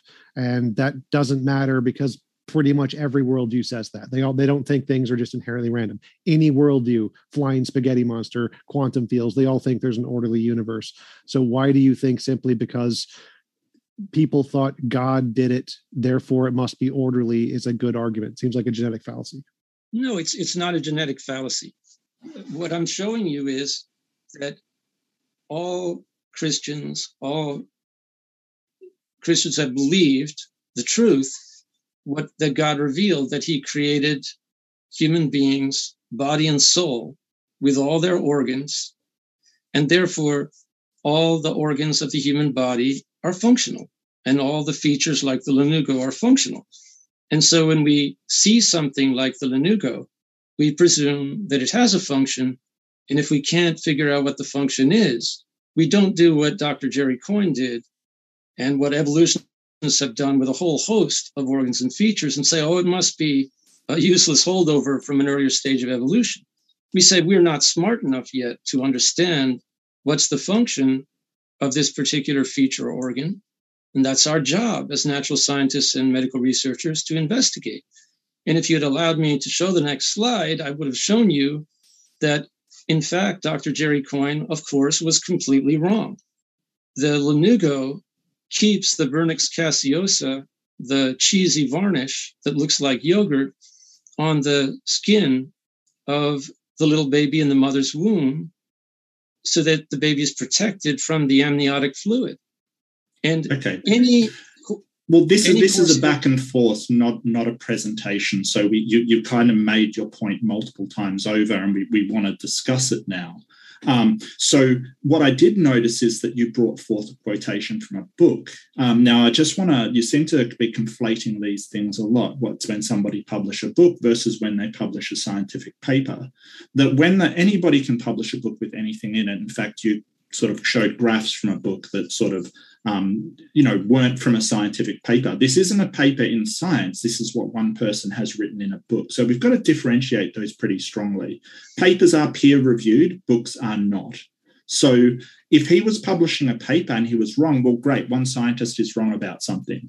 I can show you all the scientists that are right about things um, in evolution, but you seem to want to focus on one scientist being wrong. But I'm not just focusing on one scientist.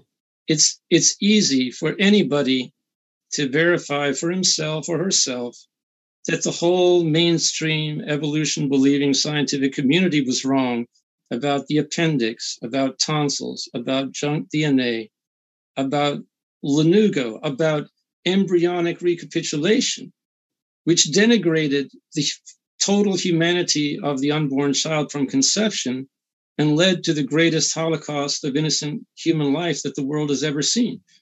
Haeckel was the main salesman for Darwin. He was the most effective salesman, and his evidence was totally bogus. But as late as nineteen fifty-nine, Sir Julian Huxley, the leading evolutionist scientist in the whole world, said that that was the best evidence that he had that a one-celled organism turned into a human being through a natural process of evolution. Well, you are not can, characterizing our, our argument correctly at all. So, so I can grant there are lots of evolutionists who have been wrong, but they've been more right than any of the creationists. So evolutionists were right about the age of the earth, the age of the universe, the age of all of the planets.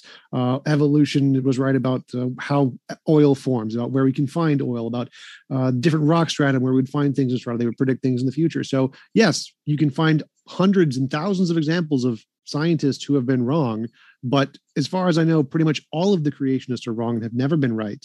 On a few, maybe a few cases, appendix, okay, I'll grant that. But if you're just comparing like the number of wrongness, the number of wrongness in creationism far outweighs the number of wrongness in scientists. The fact that a few scientists get things wrong isn't evidence against science. It's just, guess what? People don't ever don't get everything right one hundred percent of the time. So that's not an argument for your position to say that, oh, look, some scientists got things wrong. This isn't a positive argument for your position. What would You're be not understanding. Be, Can I just add something really quickly? I just want to piggyback and add something really quickly that it, you could say the same for any field of science. Like, for instance, medicine, they got tons of things wrong. Look, they used leeches. Look, they used all of these terrible techniques. You can say that for any field of science that in the past we have got things wrong. So, you know.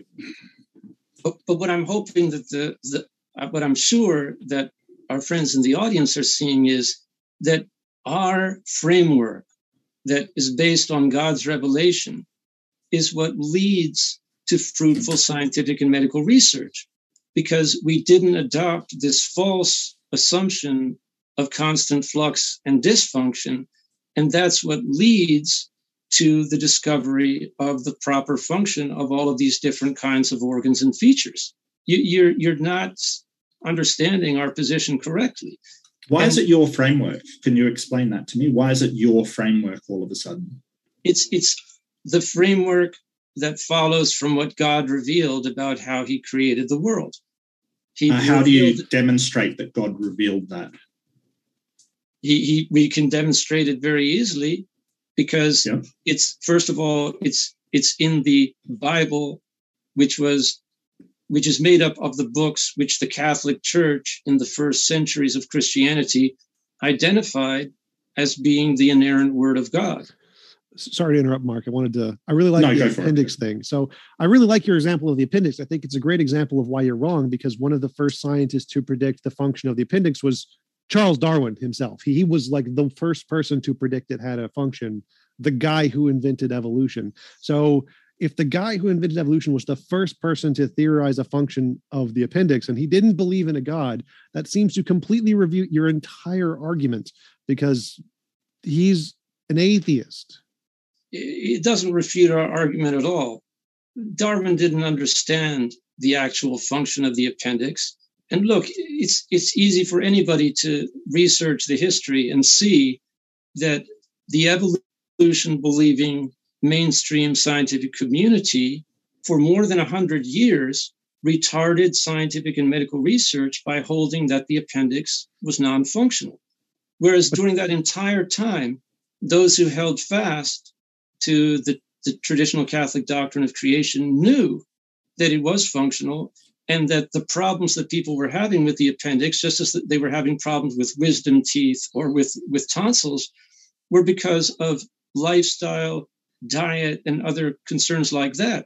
Whereas the evolutionists were not looking to identify the actual root causes of these problems. Well, the thing is that Darwin didn't understand a lot. I mean, Darwin didn't know what D N A was. Darwin didn't understand the process a lot, but he did, as T. Jump said, predict that it did have a use. And I think I've got a sort of, we, we seem to be having some problems with the word vestigial, and I did notice it earlier that that when somebody says something's vestigial, it doesn't mean they're saying it has no purpose. They're saying it doesn't have the purpose for what it had in the past. Its purpose has changed. And you seem to be using that word to sort of go, well, they said it was vestigial. Vestigial doesn't mean no purpose. Well, no, the vestigial may not mean no purpose, uh, technically speaking, but that's the way it is certainly used. I mean, if you read, look up arguments. Not scientifically.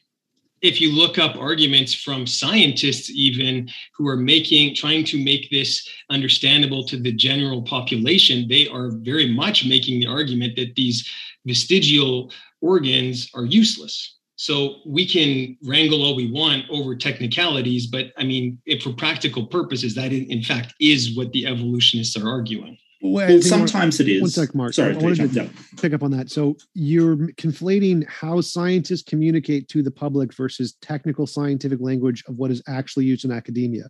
Taking like what Bill Nye the Science Guy says on a science show as being scientific fact and saying, oh, look, Bill Nye made a mistake and he said something that's not scientifically accurate.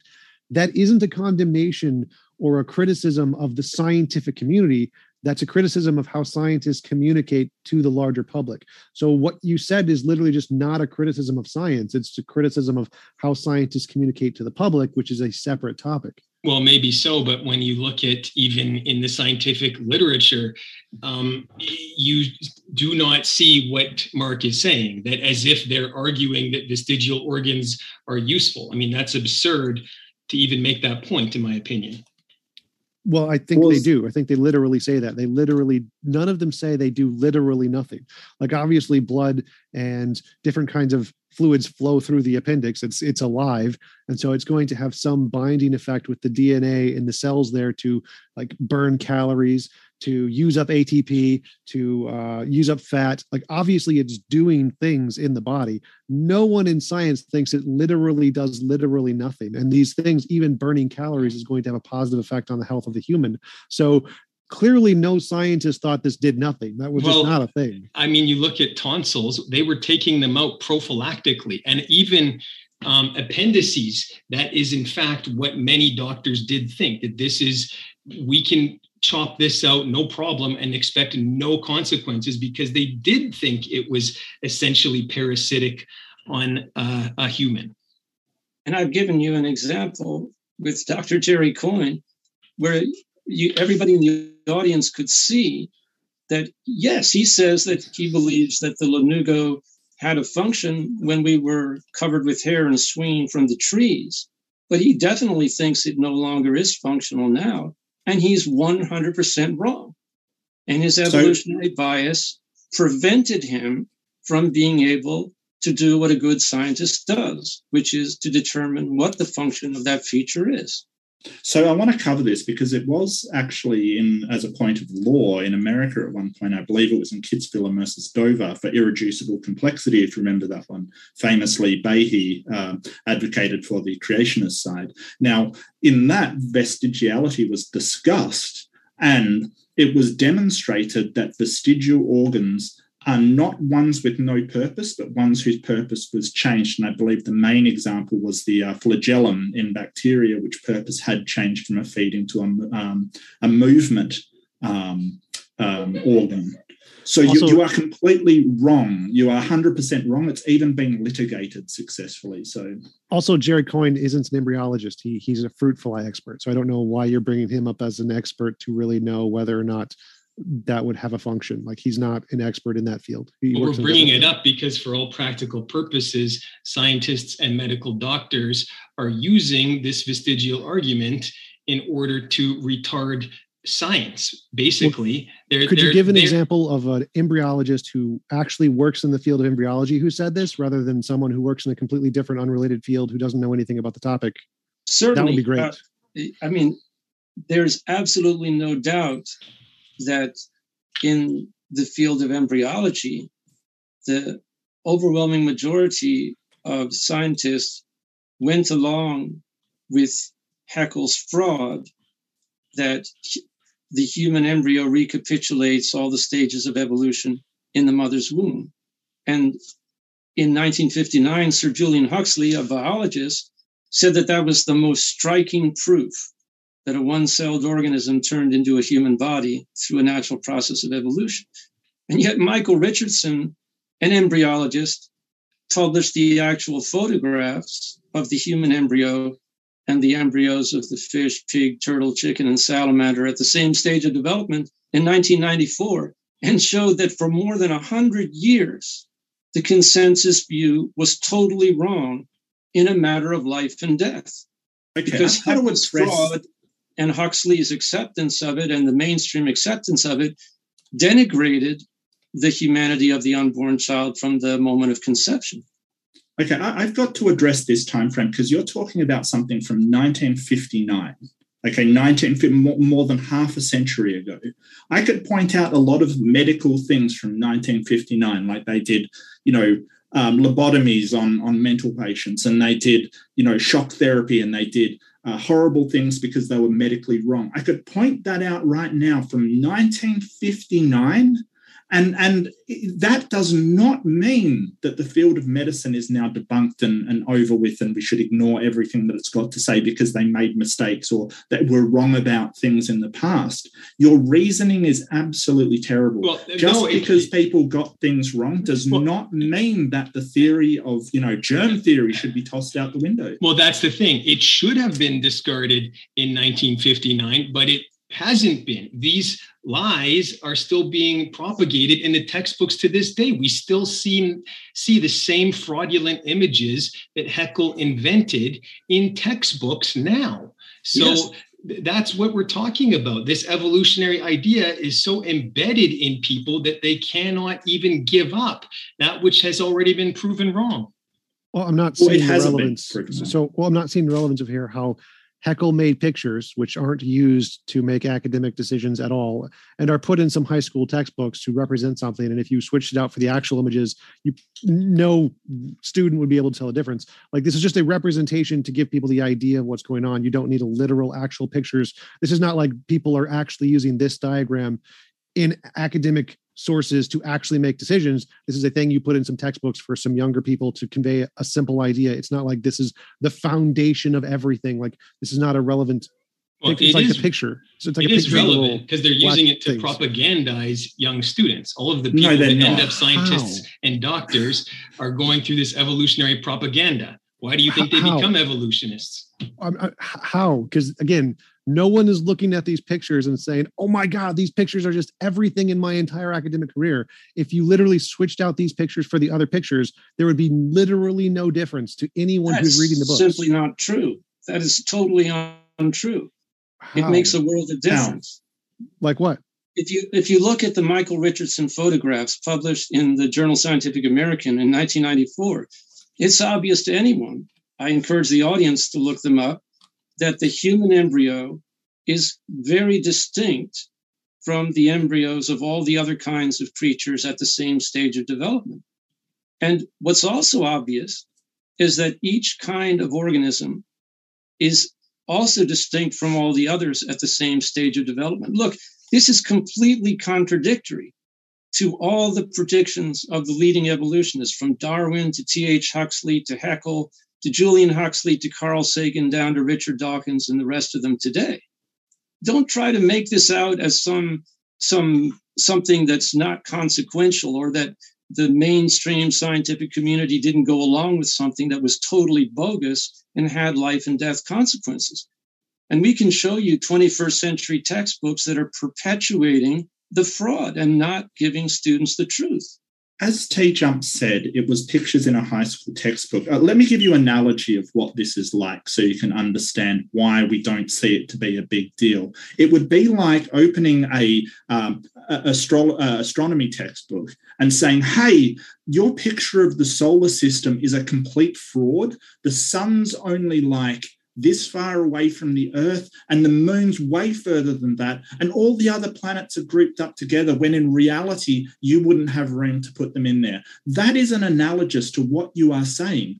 Look, you're, they put it in a textbook and, and drew it to try to make it clear what they were describing, not scientifically, but in an education way for people to understand, just like they would the solar system. Nobody thinks that the sun's, you know, that distance away from, from Mercury or what have you. Nobody thinks that. It's just that's what we put in textbooks to explain what we know. And, and I think that's a good analogy. No, it's not a good analogy. I can show you Why? a textbook, a twenty-first century textbook, biology textbook, by, by a, a very prominent scientist here in the U S who was a co-author. And he his his... illustrations are very hard to tell apart from the nineteenth century Haeckel forgeries. And in his caption, he says that all vertebrates start out with gill slit, an enlarged head region, gill slits, and a tail. Now, don't tell me that that's just like the solar system, you know, making things a little bit different than they are in reality so that students can get kind of a rough idea of the relative position of things in the solar system. That is are, totally different. Are what you are arguing that they gill don't? slits have nothing to do with respiration. It's I think garbage. He is arguing that. Wait, I'm not. I'm not following the error there. So all embryos, vertebrates do have gills and tails. Um, which what was no, the they error? do not. Absolutely not. What? Humans are vertebrates. We never yes. have gill slits. Yes, we no do. anatomist or embryologist worth his salt. Yeah, um, that notion human embryos have have gill slits. I, I, no, I don't know what. No, they about. do not. We have a... all gill slits develop into the pharyngeal arches and different parts of our facial anatomy. They have nothing to do with respiration. Well, well, right. that, no, the gill slit lie was propagated by textbooks. That's okay. why you two believe that, because it's, you've been they're, they're duped by propaganda. Right, they're not literal The two gills. of you believe in something that is yeah. totally false. No, the we, two have, of we have actual pic- okay. pictures. Hold, hold, hold, totally hold. false. We have actual pictures of actual embryos that literally have the slits exactly where gills are. whether or not they're specifically they're used in gills. the embryo as gills. Clearly they're not. No one is saying that no, embryos yeah. literally have gills. They have a slit exactly where gills are in all of the different vertebrate species we see. Then so, why are you calling them gill slits in humans?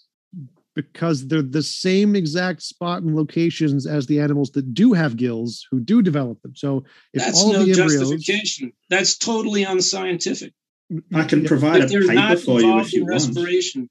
That's completely unscientific. That's anti-science right there. So it's it's the same as it, when in male and female embryos, the the same organ develops into like the penis or the clitoris or whatever, and we see one part of the embryo that develops into multiple different things, we can say, oh, look, it's this thing which develops into this other thing. The same thing applies here. We can look at the slits and see how it develops in some species and how it develops in other species and say, oh, look, what is the similarity here? What was the cause or the original function of this thing? Ah, it was from the gills and these other things. That makes perfect yeah, sense. It's perfectly assumption. scientific. No, that's a pure no. assumption on your part. You have no proof that the reason we have those features is because we evolved. That's your assumption. No, that's it makes evidence. much more sense to believe that it's a design feature because they develop into the pharyngeal arches in different parts of our facial anatomy. They never have anything to do with respiration. So why do they just like change into gills in fish then?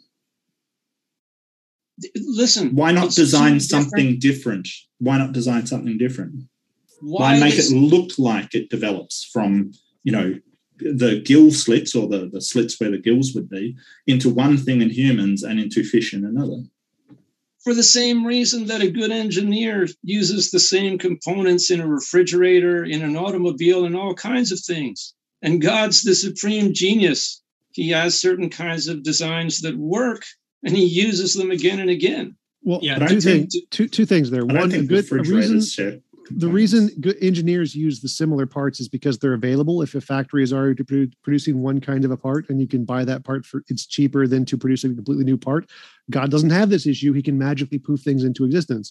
So saying that human engineers use parts from other different machines that do the same function, even when that's true, is not because that's what good engineers do inherently. It's because it's cheaper. God doesn't have a money problem here. So it's not, no, doesn't that, really apply to God. But, but I wanted, I wanted, I wanted to go back to your claim that there's no evidence of this. There's tons of evidence of this.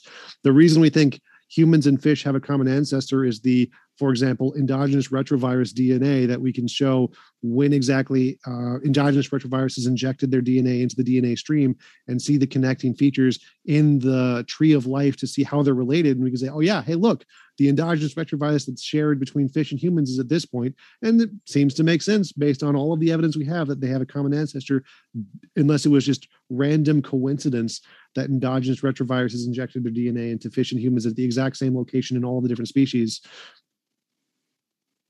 Well, that Again, whole assumption of endogenous retroviruses is a hypothesis. It's not, there's no actual evidence that these viruses have injected anything. It's a, it's an idea that has been come up to explain this finding, but the jury's still out on figuring out the details. So that's one idea that come from the evolutionary community. Um, but, um, you know, we, we simply cannot be drawing final conclusions on these things. Wait, well, there's what? a lot more evidence for it than the idea that God made it look like these viruses inserted themselves into the genome at certain points to make it look like it developed over time.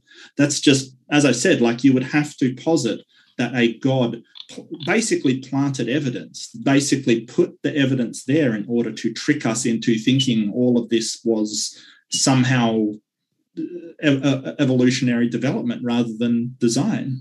No, that that's, again, this is an argument that evolutionists have used for decade after decade, and it's completely bogus. Five-digit extremities right. are a very good example of a design feature that is genius. It's it's fully functional for many different kinds of creatures. So your explanation that God wouldn't use the same design of five-digit extremities in different kinds of organisms because he doesn't have the problem that engineers have of having to use available materials, it's it's absurd. It's, it's well, a design feature that works well for many different kinds of creatures. And Insects are very successful. They don't have five digits. Of course. Part of, but you see, I hope if it's so successful, why not? I hope that people in the audience can see that again and again, you're taking the position that you are in a position to pass judgment upon what you see in the biosphere and determine whether it was well-designed or not. Just like Richard Dawkins foolishly asserts, maybe he's given up, that the eye is badly designed, when experts in the eye have pointed out again and again that he's completely wrong, and that if the eye were designed the way that he thinks it should be, we would have all this blood supply getting in the way of our, our vision, and it would be a terrible design.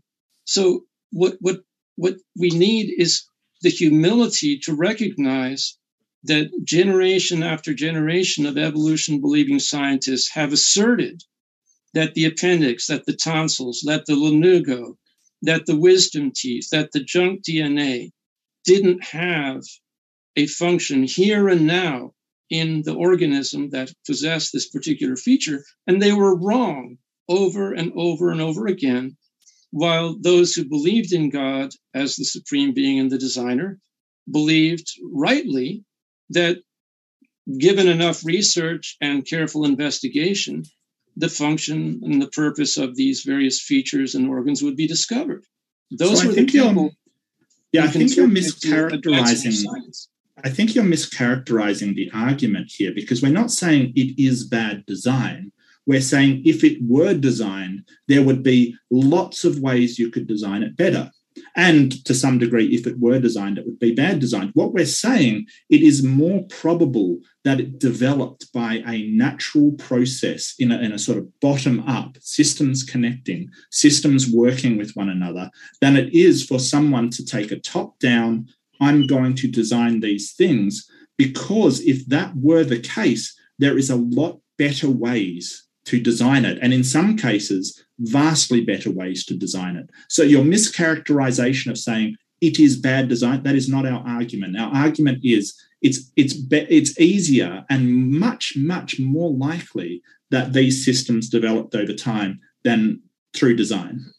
But look at the example of the tonsils, and it refutes what you're saying, because by saying that the tonsils were not fully fu- a fully functional part of the immune system, there were already millions of tonsillectomies being performed here in the United States every year.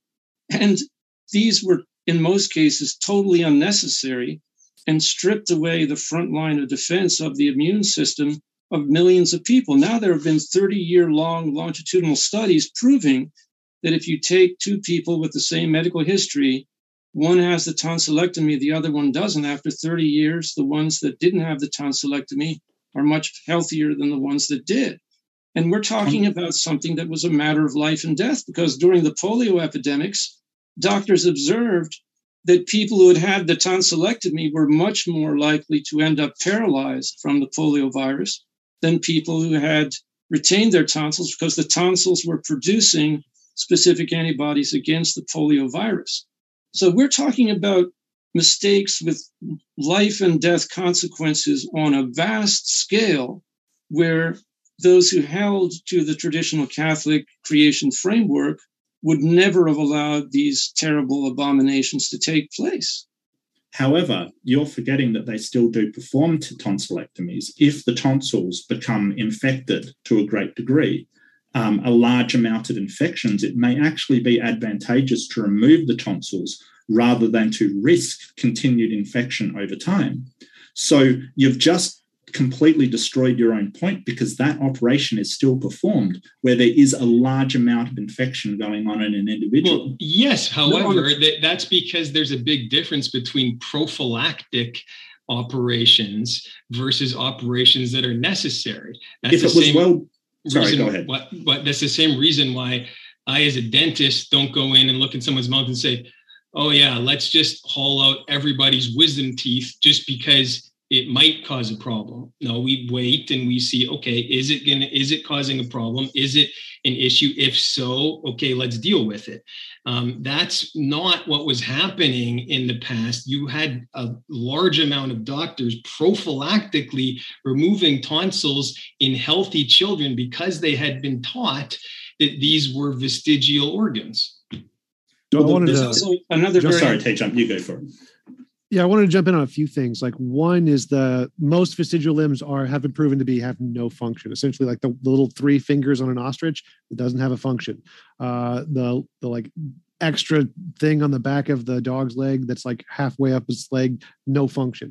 Yes, there are many dew vestigial claw. limbs that have literally. Well, no, the dew claw is, is closer to the foot. That one does have a function, but there is an extra. Oh. There's lots of different vestigial limbs that don't have a function. So saying that one thing is a vestigial limb and being wrong ten percent of the time and being right ninety percent of the time isn't evidence evolutionists are wrong. They're they're right ninety percent of the time. Well, so cherry picking the very few instances they are wrong and ignoring all the cases they're right isn't evidence for your case. Oh. What do you think the function of the three arms on the ostrich is? Well, this is our very this is our point. We we don't know the function of every single little thing you can pull out like that, but our position would be that time will tell that these will be proven. Some function will be assigned to these things in most cases. Now, we're also not saying that what you're saying is impossible, because it certainly is true that there can be genetic deteriorations in people.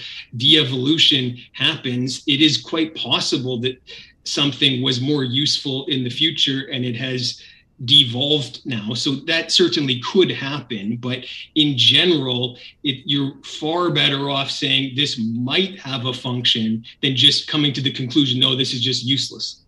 We, well, we might when you say, um, I, I do want to just oh, sorry, James. You have limited time for the Q and A, and we've yeah, already sure, sure.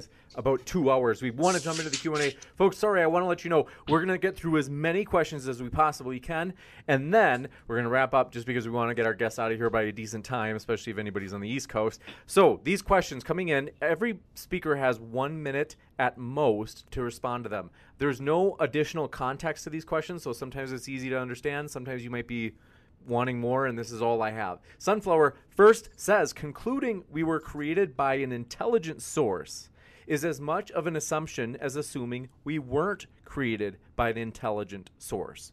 We've never witnessed life form spontaneously from non-life. Some of these are in the form of a comment. So we'll give you a chance to respond, each of you, for one minute, as I mentioned. And given that I think it's for you, Doctor Mark and Mister Kolbe, we'll let you start. Yeah, you can um, go first, you. Yeah.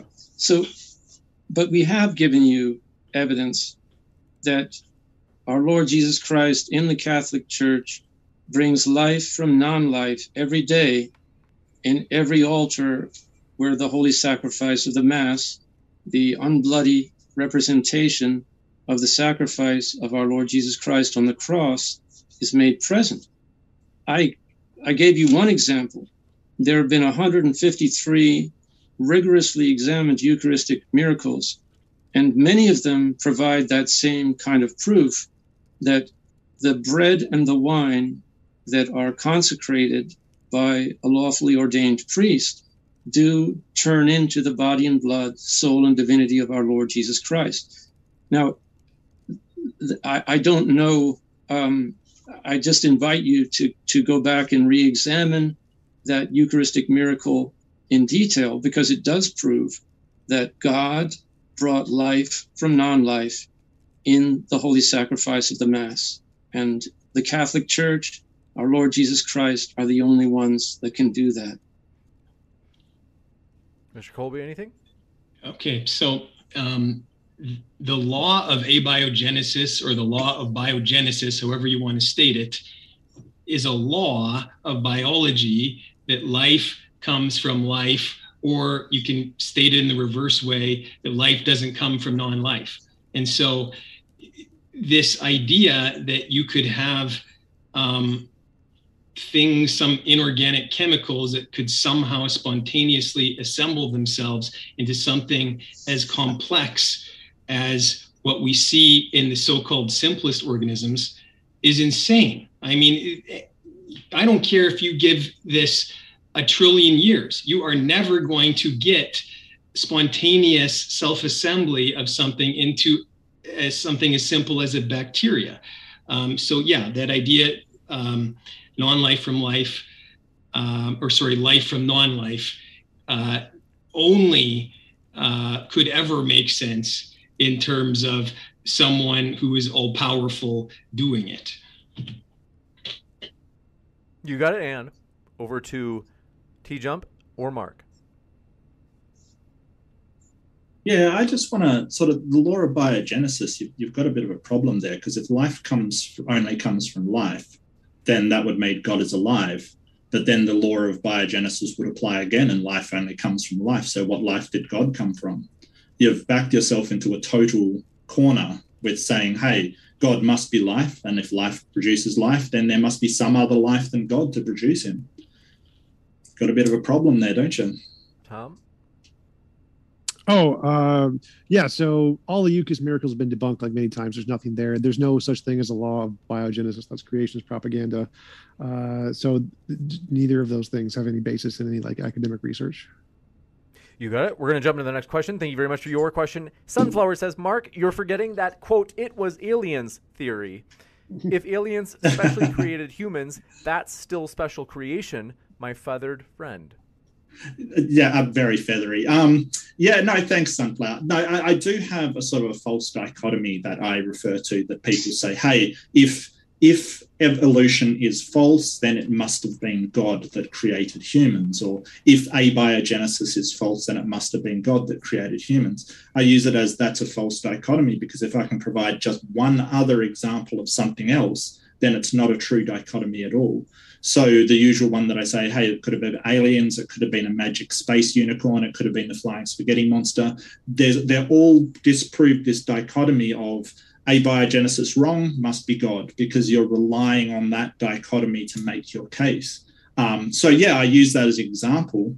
Um, but I would argue against aliens for the same reason that I would argue against God. There is no evidence for it. Um, but if you're saying, hey, the possibility that God is there, well, the possibility that aliens is there as well. You got it, Anne. Thank you very much for this question coming in. Oh, sorry. I didn't give everybody a chance. If you no, yeah, like please. Respond, give you may. Doctor Mark and Mister Kolbe, everybody uh, everybody gets a chance to respond to each question. So you have a minute each if you'd like. Yes, well, uh, first of all, um, it's very important to understand that, and I'm directing myself to the audience, that um, our friends are not understanding what we're saying about a first cause, because the first cause is that which is its own, has existence, possesses its own existence. It doesn't owe its existence to anything else. And so that first cause, God, can communicate life, but doesn't need to receive life from any other being. That's just the common sense answer to what he said. But what we also need to understand is that our friends have said repeatedly, this is debunked and that's debunked. My friends in the audience, these are just assertions on their part. Make your own investigation of the Holy Shroud of Turin. And if you're making an objective examination of all the evidence, uh, you will conclude that it is proof that Jesus rose from the dead. Mister Kolbe? Um, Francis Crick actually uh, did come to the conclusion that um, aliens must have seeded life, because when he discovered how complex D N A was and he didn't want to believe in God, he did come to the conclusion that some intelligent being had to do it. Now, I think the idea of aliens is ridiculous, but obviously uh, Francis Crick realized how complex D N A was, and he had to come to some sort of intelligent design conclusion. So it um, that would be one more step in the right direction, at least, compared to believing in uh, spontaneous self-assembly. Gotcha. And I meant to say... Uh... Doctor Mark, not Mister Uh, Mister Kolbe earlier. I got your names flipped as I was. But uh, Tom, did you want to have one last? Uh, did you already sure. get to speak on this one? No. Uh, sure. So I just say that the quantum field is a better necessary self-existing being than a god is, because there's actually evidence it exists, and all of the made-up Aquinas and Thomistic properties of self-essence and existence just have no basis in reality, whereas quantum fields do. You got it, Anne. Thank you very much for your question. This one coming in from do appreciate it. Oh, Flamio says, what was Lilith's effect on the genome? They had said that Lilith was created before Eve, straight out of ash or dirt, if I remember. If you would like to respond, Doctor Mark or Mister Kolbe. Well, that doesn't come from an authentic Christian source, so I'm sorry, but it's not credible. You have to understand that our Lord Jesus Christ gave very powerful motives of credibility so that we can recognize that he is the unique God-man, the only one that even claimed to forgive sins, and that he would be able to die for our sins and rise from the dead. And so, based on the miracles that he worked in his resurrection, he established the Catholic Church and gave her divine teaching authority so that only those books which the Holy Catholic Church identified as the inspired Word of God are credible as divine revelation, and you won't find anything about Lilith in any of those canonical books of the Bible. You got it. And, oh, that's right. Anybody else, would you like to respond? I'll respond. Um, so I'm not sure about uh, any, well, I agree with, with Hugh about uh, this, uh, whatever Lilith is having no bearing on anything, but uh, we certainly do believe that Adam and Eve were created perfect genetically, and that explains how um, we got here, because genetic deterioration has happened over time. And so after the sin of Adam and Eve, that is when evil and corruption came into the world. And that is the beginning of when human mutations and deterioration happened. And here we are. You got it. And thank you very much for, well, I suppose, Tom and Mark, I don't know if you want to say anything that's more of an... Yeah, I'll say something quickly. Just, you know, in fairness, their their religion doesn't have Lilith. I believe that's a Jewish um, mythology. Uh, I think it was in the Dead Sea Scrolls. But, yeah, I mean, it's an interesting question, but, you know, it doesn't... It, they're not... It's sort of misrepresenting their position because they don't actually believe that Lilith and Adam were the first couple. I nice. presume. You know, I don't want to mis- misrepresent you, but... Appreciate your charity. Tom, anything? I'll pass. You got it. Made by Jim Bob says, did evolution predict that humans would be predominantly religious? Yes. The type one, type two errors. Yes. Anybody else? Well, I don't know if, uh, you know, we, we certainly seem, um, I believe somebody once said we had a, a sort of a religious hole in, in our, our sort of minds where we tend to put gods. I think that sort of talking about evolutionary structures, you can sort of trace the evolution of religion from sort of primitive animism to shamanism to, you know, Panthe- uh, uh, you know, pantheons and then to, to monotheism. It's, it's quite interesting to see the development of it. Um, but, you know, it's interesting, but yeah. It's actually the exact opposite, because in as a result of the general belief in microbe-to-man evolution, this went hand in hand with the idea that religion began with polytheism and animism and evolved into monotheism. But the greatest scholars who looked into this subject, like the great scholar Father Schmidt, totally debunked this. And even evolutionist scholars who've delved into this subject admit now that the original religion of virtually every people group on Earth was monotheism. And we've spent much time in Africa. And if you actually spend time and listen to the various uh, people from the various tribes, they will tell you that the original religion was monotheism. And monotheism degenerated into polytheism and animism, which is exactly what you would expect from the Bible. But it's also what missionaries, anthropologists, and explorers found as they interacted with indigenous people all over the earth. Got it. Any last thoughts from anyone? Um, I think um, evolution actually does have a hard time explaining any type of spiritual longing in man, as it has a hard time explaining Um, any of these qualities in life, like beauty, music, love, all of these aspects of life that how, how, why would we have this if we were basically um, machines that have just sort of arisen with self-preservation in mind? Now, of course, evolutionists give this spin that, yeah, it's because of um, trying to keep others alive or whatever. But if you think deeply about this, you will see that the evolutionary idea, especially the atheistic evolutionary idea, doesn't seem to hold water when it comes to these um, deep questions. This one coming in from Oflamio says, what is the difference between a scientific paper and a non-scientific paper? One's published in a peer-reviewed academic journal that's vetted by people who are experts in the field and know what they're talking about to know that it's actually valid source of data, and one isn't. Anybody else? I'll give the same response, yeah. Okay, I'd like to respond to that because here's something for people in the audience to consider. Here's some scientific research that is published not in a peer-reviewed journal, and now the same research is published in a peer-reviewed journal, but it's the same. Now, is it more true because it's in a peer-reviewed journal than when it's published independently?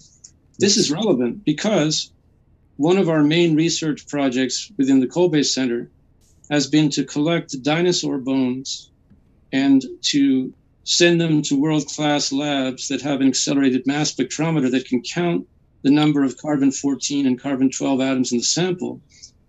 And we have shown, we have proven beyond any doubt that all the dinosaur bones contain substantial amounts of carbon fourteen, which cannot be reasonably attributed to contamination, which proves that the dinosaurs lived thousands of years ago, did not become extinct sixty-five million years ago. Now, here's the interesting thing. We have papers on our website that contain the data that were not published in peer-reviewed journals, but we have presented the data in world-class scientific conferences where they were subjected to peer review before they were allowed to be presented. And you know what we found? We had to fight intense censorship, not because there was anything wrong with the data, but because the fact that virtually everything in the geological column that still retains organic material and contains carbon fourteen totally refutes time. the evolutionary paradigm. Anybody um, else? Yeah, I'll just say, um, I mean, I agree with Hugh, and that Um, yes, it's true. Oftentimes something being peer reviewed um, can be beneficial, at least in theory. However, it also uh, leaves open um, the concept of the tyranny of the majority. If the majority of people peer reviewing have a bone to pick with some aspect of this, whether it be um, a metaphysical implication or any other thing, maybe they just don't like the guy, it won't get published. And so, um, again, you can have perfectly valid scientific papers that have been thrown in the garbage uh, because of this. So we can't conflate being scientific with being peer-reviewed, even though it does certainly have its place.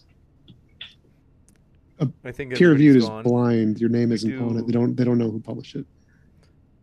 Uh, well, these scientific circles are smaller than you think, though. This one, yeah, peer review doesn't speak to I hate to do it, but just because everybody's already spoken for their minute, I hate to do it, but just because yeah, otherwise sorry. I'm going to get grilled by people for not getting to their questions. Bubblegum Gun says, or in this case a statement, he, uh, he's coming after you, Tom and Mark. He says, vestigial organs is the atheist retrofitting of the data. No, it's not. It's using other evidence of other vestigial limbs, which have been accurately identified as vestigial limbs, and oh, this is kind of similar to these things. Can we be wrong? Sure. Is the fact that some people in evolution are wrong about some things evidence against evolution? No, because creationists are wrong more than evolutionists about most things. Anybody else? Yeah, and vestigial organs, as I pointed out earlier, they have gone to court about, you know, what can constitute a vestigial organ, irreducible complexity. Kitzmiller look versus Stover, look it up. Um, yeah, and and, and I, I I mean, you can make that statement. It's got no basis in science whatsoever. Um, just because some people use vestigial wrong um, in colloquial terms, doesn't invalidate science at all any more than, you know, a person using something wrong in biology invalidates medicine. Um, yeah, it's just a nonsense statement. Well, I, I would just like to, again, direct my comment to the audience. I mean, just think about it. Can it really be true, in light of everything that you've heard, that the creation framework was not more conducive to fruitful scientific and medical research, when we've given many powerful examples of how this belief in microbe-to-man evolution led to the an inability to properly investigate the appendix, the tonsils, the junk D N A, the lanugo, and embryonic development. Uh, you, you look into it and decide for yourself. I, I think you're going to come down agreeing with us and, and not with our friends. Uh, and I'll just say, um, yeah, I think people should look more into this topic of vestigial organs, because this was really hammered home by the evolutionists that there were all these vestigial things, and it's just coming to light more and more and more that these are debunked. So yeah, I think people should research this topic more themselves. I think that's it for our Q and A. I want to remind you folks, our guests are linked in the description. You can learn more about their views by clicking on those links below, and that includes if you're listening via the Modern Day Debate podcast, as each of these debates, such as this one, is uploaded within twenty-four hours to the Modern Day Debate podcast, available on fine podcast apps everywhere. So I want to say thank you very much, Tom, Mark, Doctor Mark, and Mister Kolbe. It's been a true pleasure to have you guys on tonight. Thanks, guys. Thank you. Thank you very much. Thank you. Absolutely. So folks, stick around. We'll be back with a post-credit scene in just a moment, letting you know about upcoming debates. And one last thank you to our guests. Save big on brunch for mom, all in the Kroger app. Get sixteen-ounce packs of flavorful Angus ninety percent lean ground sirloin for four ninety-nine each with a digital coupon. Then buy two, get two free on twelve packs of delicious Coca-Cola, Pepsi, or seven up, all with your card. Shop these deals at your local Kroger today, or tap the screen now to download the Kroger app to save big today. Kroger, fresh for everyone. Prices and product availability subject to change. Restrictions apply. See site for details.